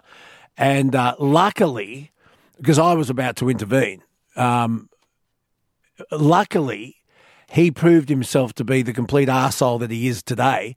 And she and she saw it, and luckily for me, um, it it was over before it started, and it was very very hard for me because back then, because she, uh, my daughter's mother and I were weren't together, and so she would be one week with her mum and one week with me, with a different set of rules at my house to the set of rules that her mother had at her place. So it was very very difficult. Do you live with your daughter's mum? Yes. So are, you united in how she? Um, Thou- Thousand percent same page. Per, that makes life so much easier. I mean, the thing that gets me, and just remember, my little girl was 14 at the time. She couldn't live without a phone, and she used to sleep with it. And it, she'd get a notification that would wake her up, and it was ruining her health, her life. She was always tired. How to get drag your kids away from their mobiles is one question. But folks, what does Dean do here? His daughter is 16. She's in year 11. She's got a bloke that she's met at Manly. They've gone out and now they're FaceTiming each other. And for some reason, every time he FaceTimes Dean's daughter, he's, he's, he's not wearing a shirt. Dean wants to know what he should do about it. Uh, let's ask, let's ask our listeners. Yeah, we, we take the phone off them at nine o'clock, goes to the kitchen so they can do what they've got to do. But yeah, don't know what to do there. Challenging. It is. It's tough being a parent, isn't it? You bet. That's that's why we drink, Luke. If without children, I wouldn't drink at all. And and best of luck to Robin, and thanks for the work that she does, and hope she gets through. Yeah, for sure. What do you do? Do you have any other children? Another daughter, seventeen. And did you go through a similar thing? No, not yet. She's a slow burner, thank God. Okay, but your daughter's well developed, and she was in Manly, and she, this is and she this is where she met this boy, Yeah. and they've been out. Are they an item? Are they? Are they? I, I, she'd like to believe that they're an item now, and a couple of her friends have items going on, so it's Hmm. keeping up with it, keeping up with the Joneses sort of thing. Does he live in your area? Thankfully, no. We live in the sticks, which is great. So, do you want to meet this boy and his parents? Well, he came to the netball game the other day, but he hid in the bushes. I couldn't see him, and apparently he'll be at this week's netball game on Friday night. Well, what, do you, what do you mean he? hid- Wait, hang on, hang on. What do you mean he hid in the bushes? she plays AFL for school, and he was there. We didn't know that he was there. And then after the game, she went off to say goodbye, and I said, "Oh, he's here, is he?" She goes, "Yeah, yeah, he's over there in the in the shade of the trees where, where he couldn't be spotted." Well, why didn't you say, listen, that, that, let's not mention his name. Why don't you bring the young man over and uh, I'll shake him by the hand and I'll meet him? Why, why couldn't why couldn't that happen? Or, or did you get, no, Dad, you're embarrassing me. No, no, no, that'll happen this Friday night. But he wants to meet Mum, but he's scared of meeting me. Apparently, Has he got reason to be scared of you? I don't know yet. What has your He said- daughter, what has your daughter said? He seems like a good style of kid. His mum's a GP. His dad's some type of executive, private school. Nice young man by the sounds of it. But could he, could he possibly wear a shirt when he's FaceTiming your daughter? I'd appreciate that very much. Oh, are we old fashioned, Dean? Yes, I'm a pensioner yet. Are we old fashioned, folks? Yeah, but that's what's missing in society. The old-fashioned values, a bit of respect, a bit of responsibility. Yeah. Listen, can I can I suggest something, Dean? Are you going to be awake after midnight tomorrow? Probably not. Oh, we- we've got the man cave, and I've got Michelle Bishop, uh, and she is a mum of three boys, and I reckon she'd be a good person to talk to. Yeah. Hmm. Anyway, we, we roll with it. We do our best. We do do our best, Yeah. and all we hope is that we've taught our kids enough for them to make the right decisions. That's all you can hope for, I think. The biggest difference is in our day, it was a telephone, and now it's FaceTime. And it's different. There's a stranger in your daughter's bedroom with her. It's different. But the same thing with the internet. and texting Yeah, and yeah, exactly. all of that, all of that. Yeah. I know. We have to roll with the times, Right. Okay. and it is enough to drive you to drink. Yes. Always, All right, mate. Thanks for that. See you, Dan. I've, no, I've been no help at all. I've been abs- I've been no help at all. I'm I'm I'm happy to come and have a beer with you one day. Might need to after Friday. We'll see how we go. Can you can you report back? Yes, I can. All right. What what do you folks? What do you make of that? One triple three. What's your advice for Dean? I don't. Th- he sounds like a very nice bloke, and he's a typical dad. He's probably a bit overbearing. He's protecting his little girl, and he hasn't got sons. He's got another daughter. That's it. And she's a slow burner. It's the sixteen-year-old that's on the fast burner. And what's bugging him is that once upon a time, back in our day, if you wanted to speak to your boyfriend or girlfriend on the phone, the phone was usually in the hallway. It was in a central part of the house where you could hear it ring from everywhere. And when you're on the phone, everyone could hear your conversation. And if you wanted to have a private conversation, you went down to the telephone booth and you took your change with you, unless you were smart like me and you stuck a paddle pop stick in the slot and got a free call. But these days, you know, you take the kids take their phones into the bathroom, into their bedrooms, and now it's not just a phone call; it's a FaceTime. And he might he, he said, "What did he say? He must be poor or something. He never seems to wear a shirt when he's on FaceTime." One triple three five three is the telephone number. It's a it's a difficult old world, Thomas, isn't it? It's a difficult, strange old world. Very hard for dinosaurs to adapt. Oh, bring on another ice age. Just get it over with. The night shift, Triple M. Anyone out there with parental advice for Dean? He's up for it. He's asking for it. What is? What do you do? His daughter is sixteen, um, living at home in year eleven. Meets a young man, same age, same year, at uh, Manly in Sydney's Northern Beaches, and now they're FaceTiming each other. She would like to believe she's in a relationship with this boy. He never seems to wear a shirt when he's on Facebook for some reason. Anyway, Dean wants to know what uh, how, what how, what do you do? How do you communicate with a sixteen year old? It's very hard, isn't it? One triple three five three is the telephone number. Bob Katter joining us next hour. Um, he's often regarded as the father of the house, and he's come up with a split income taxation model, which he reckons will help young families. Uh, it'll help minimise their tax. In some cases, they'll have no tax. But he's concerned that a problem facing young Australians today is the fact that they don't want to have children. And I can back this up. We had four, five millennials. Was it four? One, two, three, four. Four millennials over for lunch last Saturday. It was a great chat. And none of them wanted to have children. When asked the question, the answer was no. When I said, really, why? Because we can't afford them. We are flat out paying existing rents in Sydney. And with those rents, because we don't want to have to go back and live with mum and dad, and along with those rents, we're also trying to save for a deposit on a place, median price in Sydney, 1.11, folks, and stamp duty on 1.11, that's $45,000. So I'm sorry, no, children absolutely out of the question.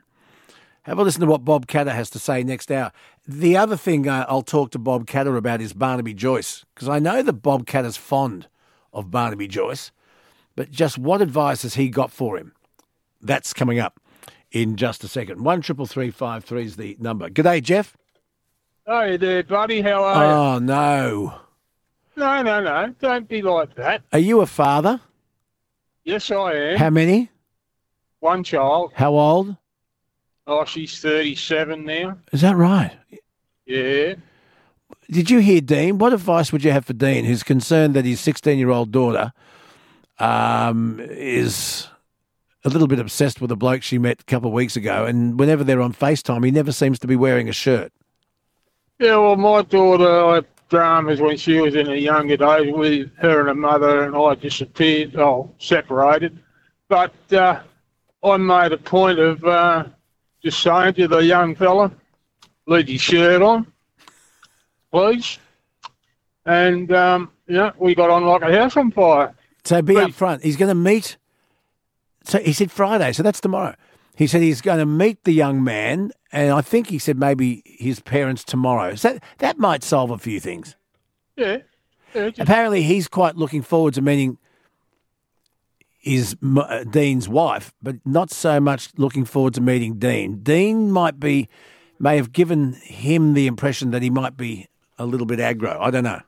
Well, I'm only five foot sixteen, and um, you know, some people say I'm very intimidating, but I'm rather not. No. Anyway, being a parent's not easy, and there's no handbook, is there? Anyway, have a go at the quickie. Well, the quickie, I'll say uh, cold chisels, flamethrowers, but I dare say I'm not right. But No. anyway, it doesn't matter. But NIB, I'm with NIB now. Yeah, I quit him. I know, but I, yeah, but I, But it's my fault. It's my fault. I I just assumed that because they were paying for my stepdaughter's gym wear, active wear, sand shoes, sunglasses, prescription glasses, dental, I just assumed that the, they would look after my cataract. It was- my fault entirely. yeah, yeah. Well, I've got to get an insulin pump um, in July. I'm type one diabetic. Are you? Right. Yeah, have been for the last 27 years. So you acquired it. No, I've, oh yeah, You weren't born with it. You were- stress. Oh, yeah, it was uh, brought on by stress from child support agency. Say no more. yeah, can stress make your pancreas stop producing insulin? It can stress. I guess stress can do anything, can't it? Stress can do anything. Anyway, Jeff, sorry, you got it wrong. We'll talk again of- probably tomorrow during the man cave. You, take care of yourself. One triple three five three. I didn't know he was type one diabetic. Uh, it's another conversation for another day. Oh, Jeff's online. He's got some advice for Dean. Dean, if you're still listening, go, Jeff. But uh, I've got three daughters. They range in age from 35 to 41. Th- Um, 35 and to 41. Yep. Okay, now when they were teenagers, did you have the problem of FaceTime, mobile phones, internet, Snapchat, uh, all that stuff? Well, we certainly had mobile phones, and there were times when, because phones were similar within the house, that we picked up each other's phones and saw things that might have been a little disturbing, I suppose. But What did you were- What did you see on one of your daughter's phones that was disturbing? Oh, just relationship texts, I suppose. But uh, it was more about uh, putting the brakes on, I suppose, or where they were at in their relationships. Um, but I was lucky; I knew that I knew the young men involved, I suppose. So uh, Mm. country, country town. But the advice for Dean, I think, is you have to trust your kids until they let you down, and if you're lucky, they don't let you down.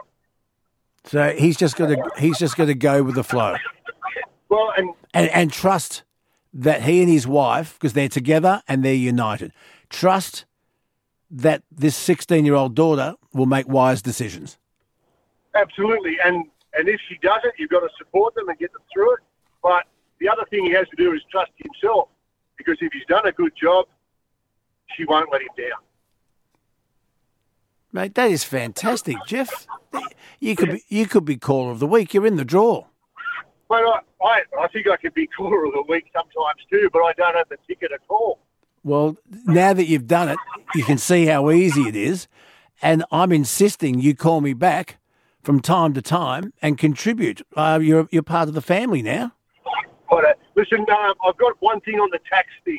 Yes. Um, do away with tax on overtime and do something with a tax-free threshold on second jobs Mm. to incentivise the younger generation to work the way we had to to achieve things.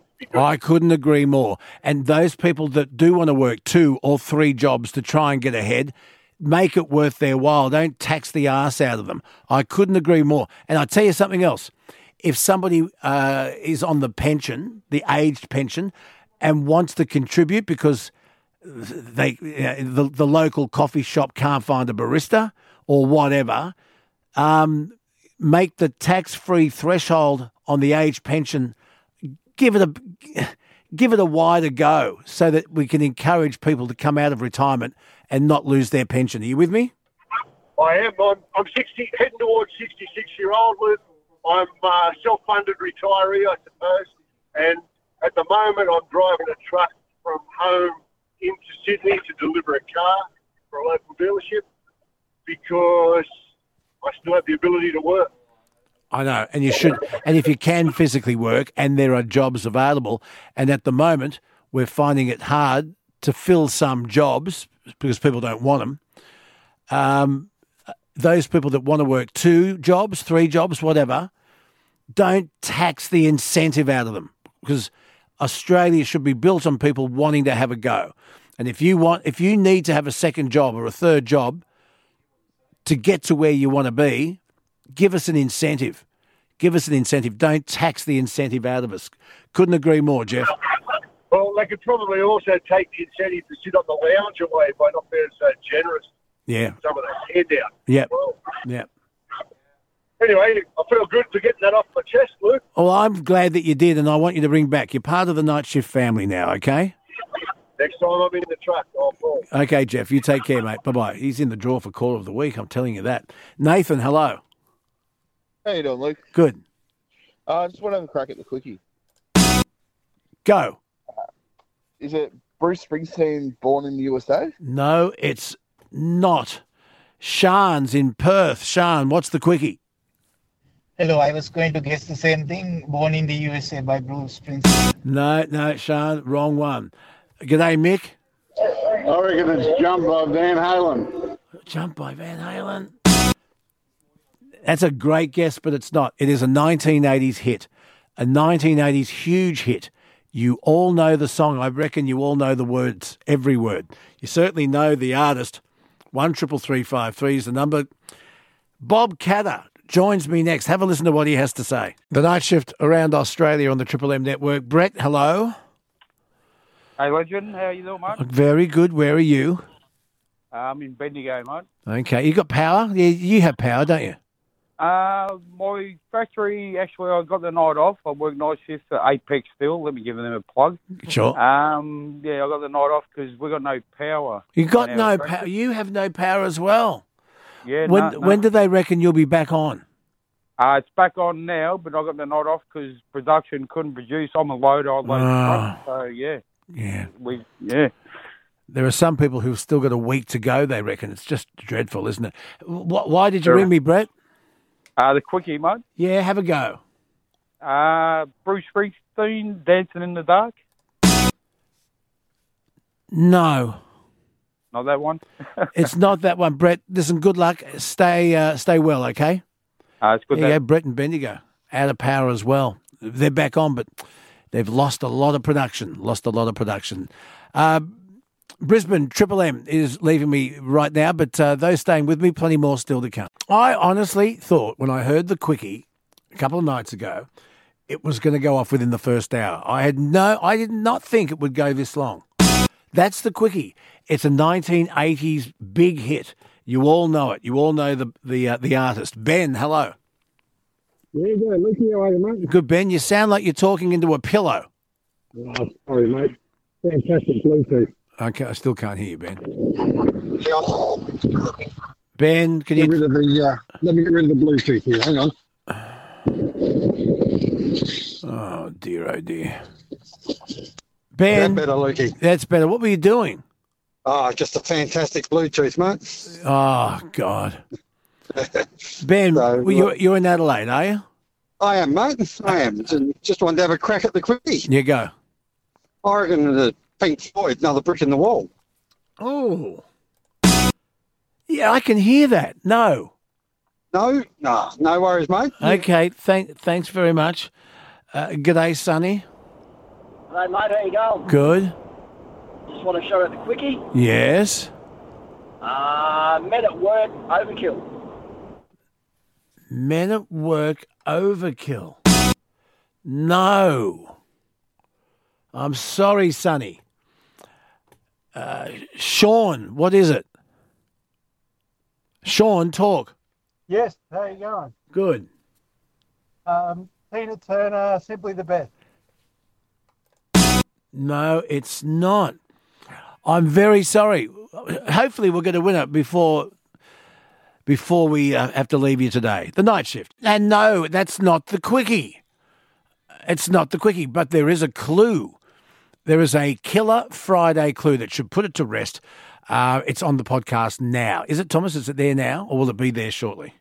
Yeah, right now. So Yeah. you can go listen to it right now. Right now, you can hear tomorrow's clue and get a head start. The Man Cave on tomorrow from midnight to three with uh, the usual team. Maddie Larson joins us next with today's news headlines. And someone who could attest to that is Maddie Larson from Triple M News, uh, who joins me live now. Good morning to you, Madeline. Good morning, Luke. How's your morning been so far? Okay. Yeah, pretty good. I mean, we're about to talk about Taylor Swift Oh, again, though, so oh, be really? prepared. This is going to be happening for quite some time. But Well, she's got a huge. touchdown- She's had a huge impact. Oh. Going to have a huge impact on our Yeah. economy. But has she actually touched down? Is she in Australia now? She definitely has touchdown, just like her Super Bowl winning boyfriend. She has touchdown in Australia. So, eager fans actually waited at Melbourne's Tullamarine Airport just to see her private jet land down under, uh, which was met with applause just before 1 a.m. local time. However, unfortunately, they didn't actually get to see a glimpse of the pop star. Uh, she was, yeah, she was whisked away uh, straight into a waiting car at the terminal. But obviously, uh, Swift mania, it's a, it's a thing. Federal police were even brought in to guard the airport's three exits, which is huge. Now, as you know, she plays her first uh, sold out show at the MCG tomorrow. And as you mentioned, I mean, this Swift mania, it's going to bring so much to the economy. According to KPMG, uh, there have been estimates that the errors to it would result in an extra $140 million, um, while others have gone up to as far as 500 million and even over a billion dollars. It's not entirely known. Could be much less than that, but uh, yeah, it's going to bring a lot of money to the Aussie economy. And the fact that she's uh, made it here just after that uh, Super Bowl win for her partner, Travis Kelce, as well, is good news. Um, but yeah, I wonder if he was with her. I mean, I haven't seen reports he was. They didn't get to see her, but yeah, very exciting for Swifties. So you must be very excited this morning, Luke. Yeah, I would was going to go there last night, but I was rearranging my sock drawer. But oh, no. but- I was watching paint dry, but there you are. There you are. Um, apparently, a few years ago, um, there was a 19 year old Taylor Swift. She first set foot in Sydney. It was back in 2009, and she was 19. She played her second studio album, Fearless, to an audience of 450 at Marrickville's Factory Theatre. So there you are. Now, the big thing is Taylor gating. Have you heard of this? Where people no, who I have not. Please explain. I'm going to.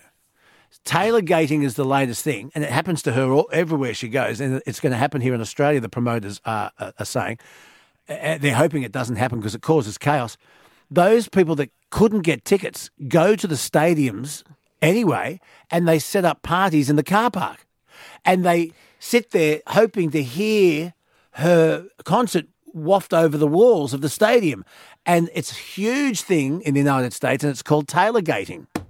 So there you are. I mean, the fact that it's got a name, though, I mean, that happens with every huge, um, you know, musician that comes to Australia. We saw it with uh, Elton John and just Pink the other night um, as well uh, when she was playing in Newcastle. So I think it tends to happen quite a lot, especially with the cost of living and how hard it is to get tickets to some of these. Okay, so if you couldn't get tickets to ta- to Taylor, would you get a, a fold up a fold up deck chair and Probably sit not for Taylor Swift. and sit in the car I park feel so hot. Everyone loves her. and hope to hear her voice coming over the fence? if if I had a little girl who was obsessed with You would do Taylor that. Swift and I couldn't get her tickets and I didn't work very early hours, yes. You would do that with your little girl. I would do that she'd be for a dre- little girl, She'd yeah. be dressed up in the jammies. I could just sit in a night a nightgown, and you'd be sitting there and uh, listening to Taylor, hoping to hear if the wind blew in the right direction, hoping to hear a little bit of her coming uh, out of the stadium into the car park.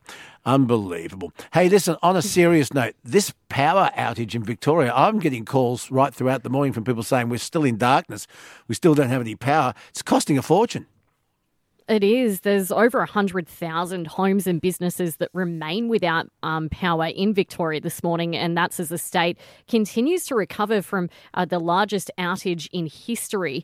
Uh, now, AusNet says that 50,000 customers should have their power back by 6 pm tomorrow night, and the remainder, another 50,000 by Saturday night. Uh, but as you mentioned, businesses have lost thousands in revenue with uh, supermarkets having to strip fridges of frozen foods and shelves of fresh produce. Uh, even uh, local IGAs, uh, they've had to throw out food. Uh, Mulgrave IGA owner Lucky uh, Coley actually spoke with Nine last night, and he estimates that he's lost 150 grand worth of stock. Take a listen. This is all unusable, unsellable. You can see it's gone all soft. I have to take the EFTPOS machines home to charge. And it's important to note, Luke, as well. Yesterday was Valentine's Day. We spoke about Oh, really? Valentine's Day being a bit of a scam because you spend a lot of money. Businesses make a lot of money. Uh, a donut shop actually couldn't open its doors, Hmm. um, and that it was the store's busiest day of the year, so they missed out on that. Now, as for what uh, the government is doing to help people that have been impacted, um, including our listeners uh, in Victoria that have been impacted, emergency relief payments are now available uh, for those uh, whose homes have been impacted by the fires and the storms. So each eligible adult will receive $640 and children get 320 uh, And if you are in need of that, you need to go via your local council. All right, and very quickly, uh, Indonesia has a new president. It looks like it's a landslide. I'll have uh, more details on that, and we'll have our weekly worldwide wrap up with Dr. Keith Suter tomorrow on the night shift. Maddie Larson, you have a wonderful, wonderful day, and uh, good luck getting your deck chair ready for Taylor gating in the very near future. You too, Luke. Good- goodbye. See ya. Today's Thursday, today's Thursday. Thursday is shepherd's pie, Wednesday's a roast beef, Tuesday's soup, Monday is washing day. Is everybody happy? You bet your life we are.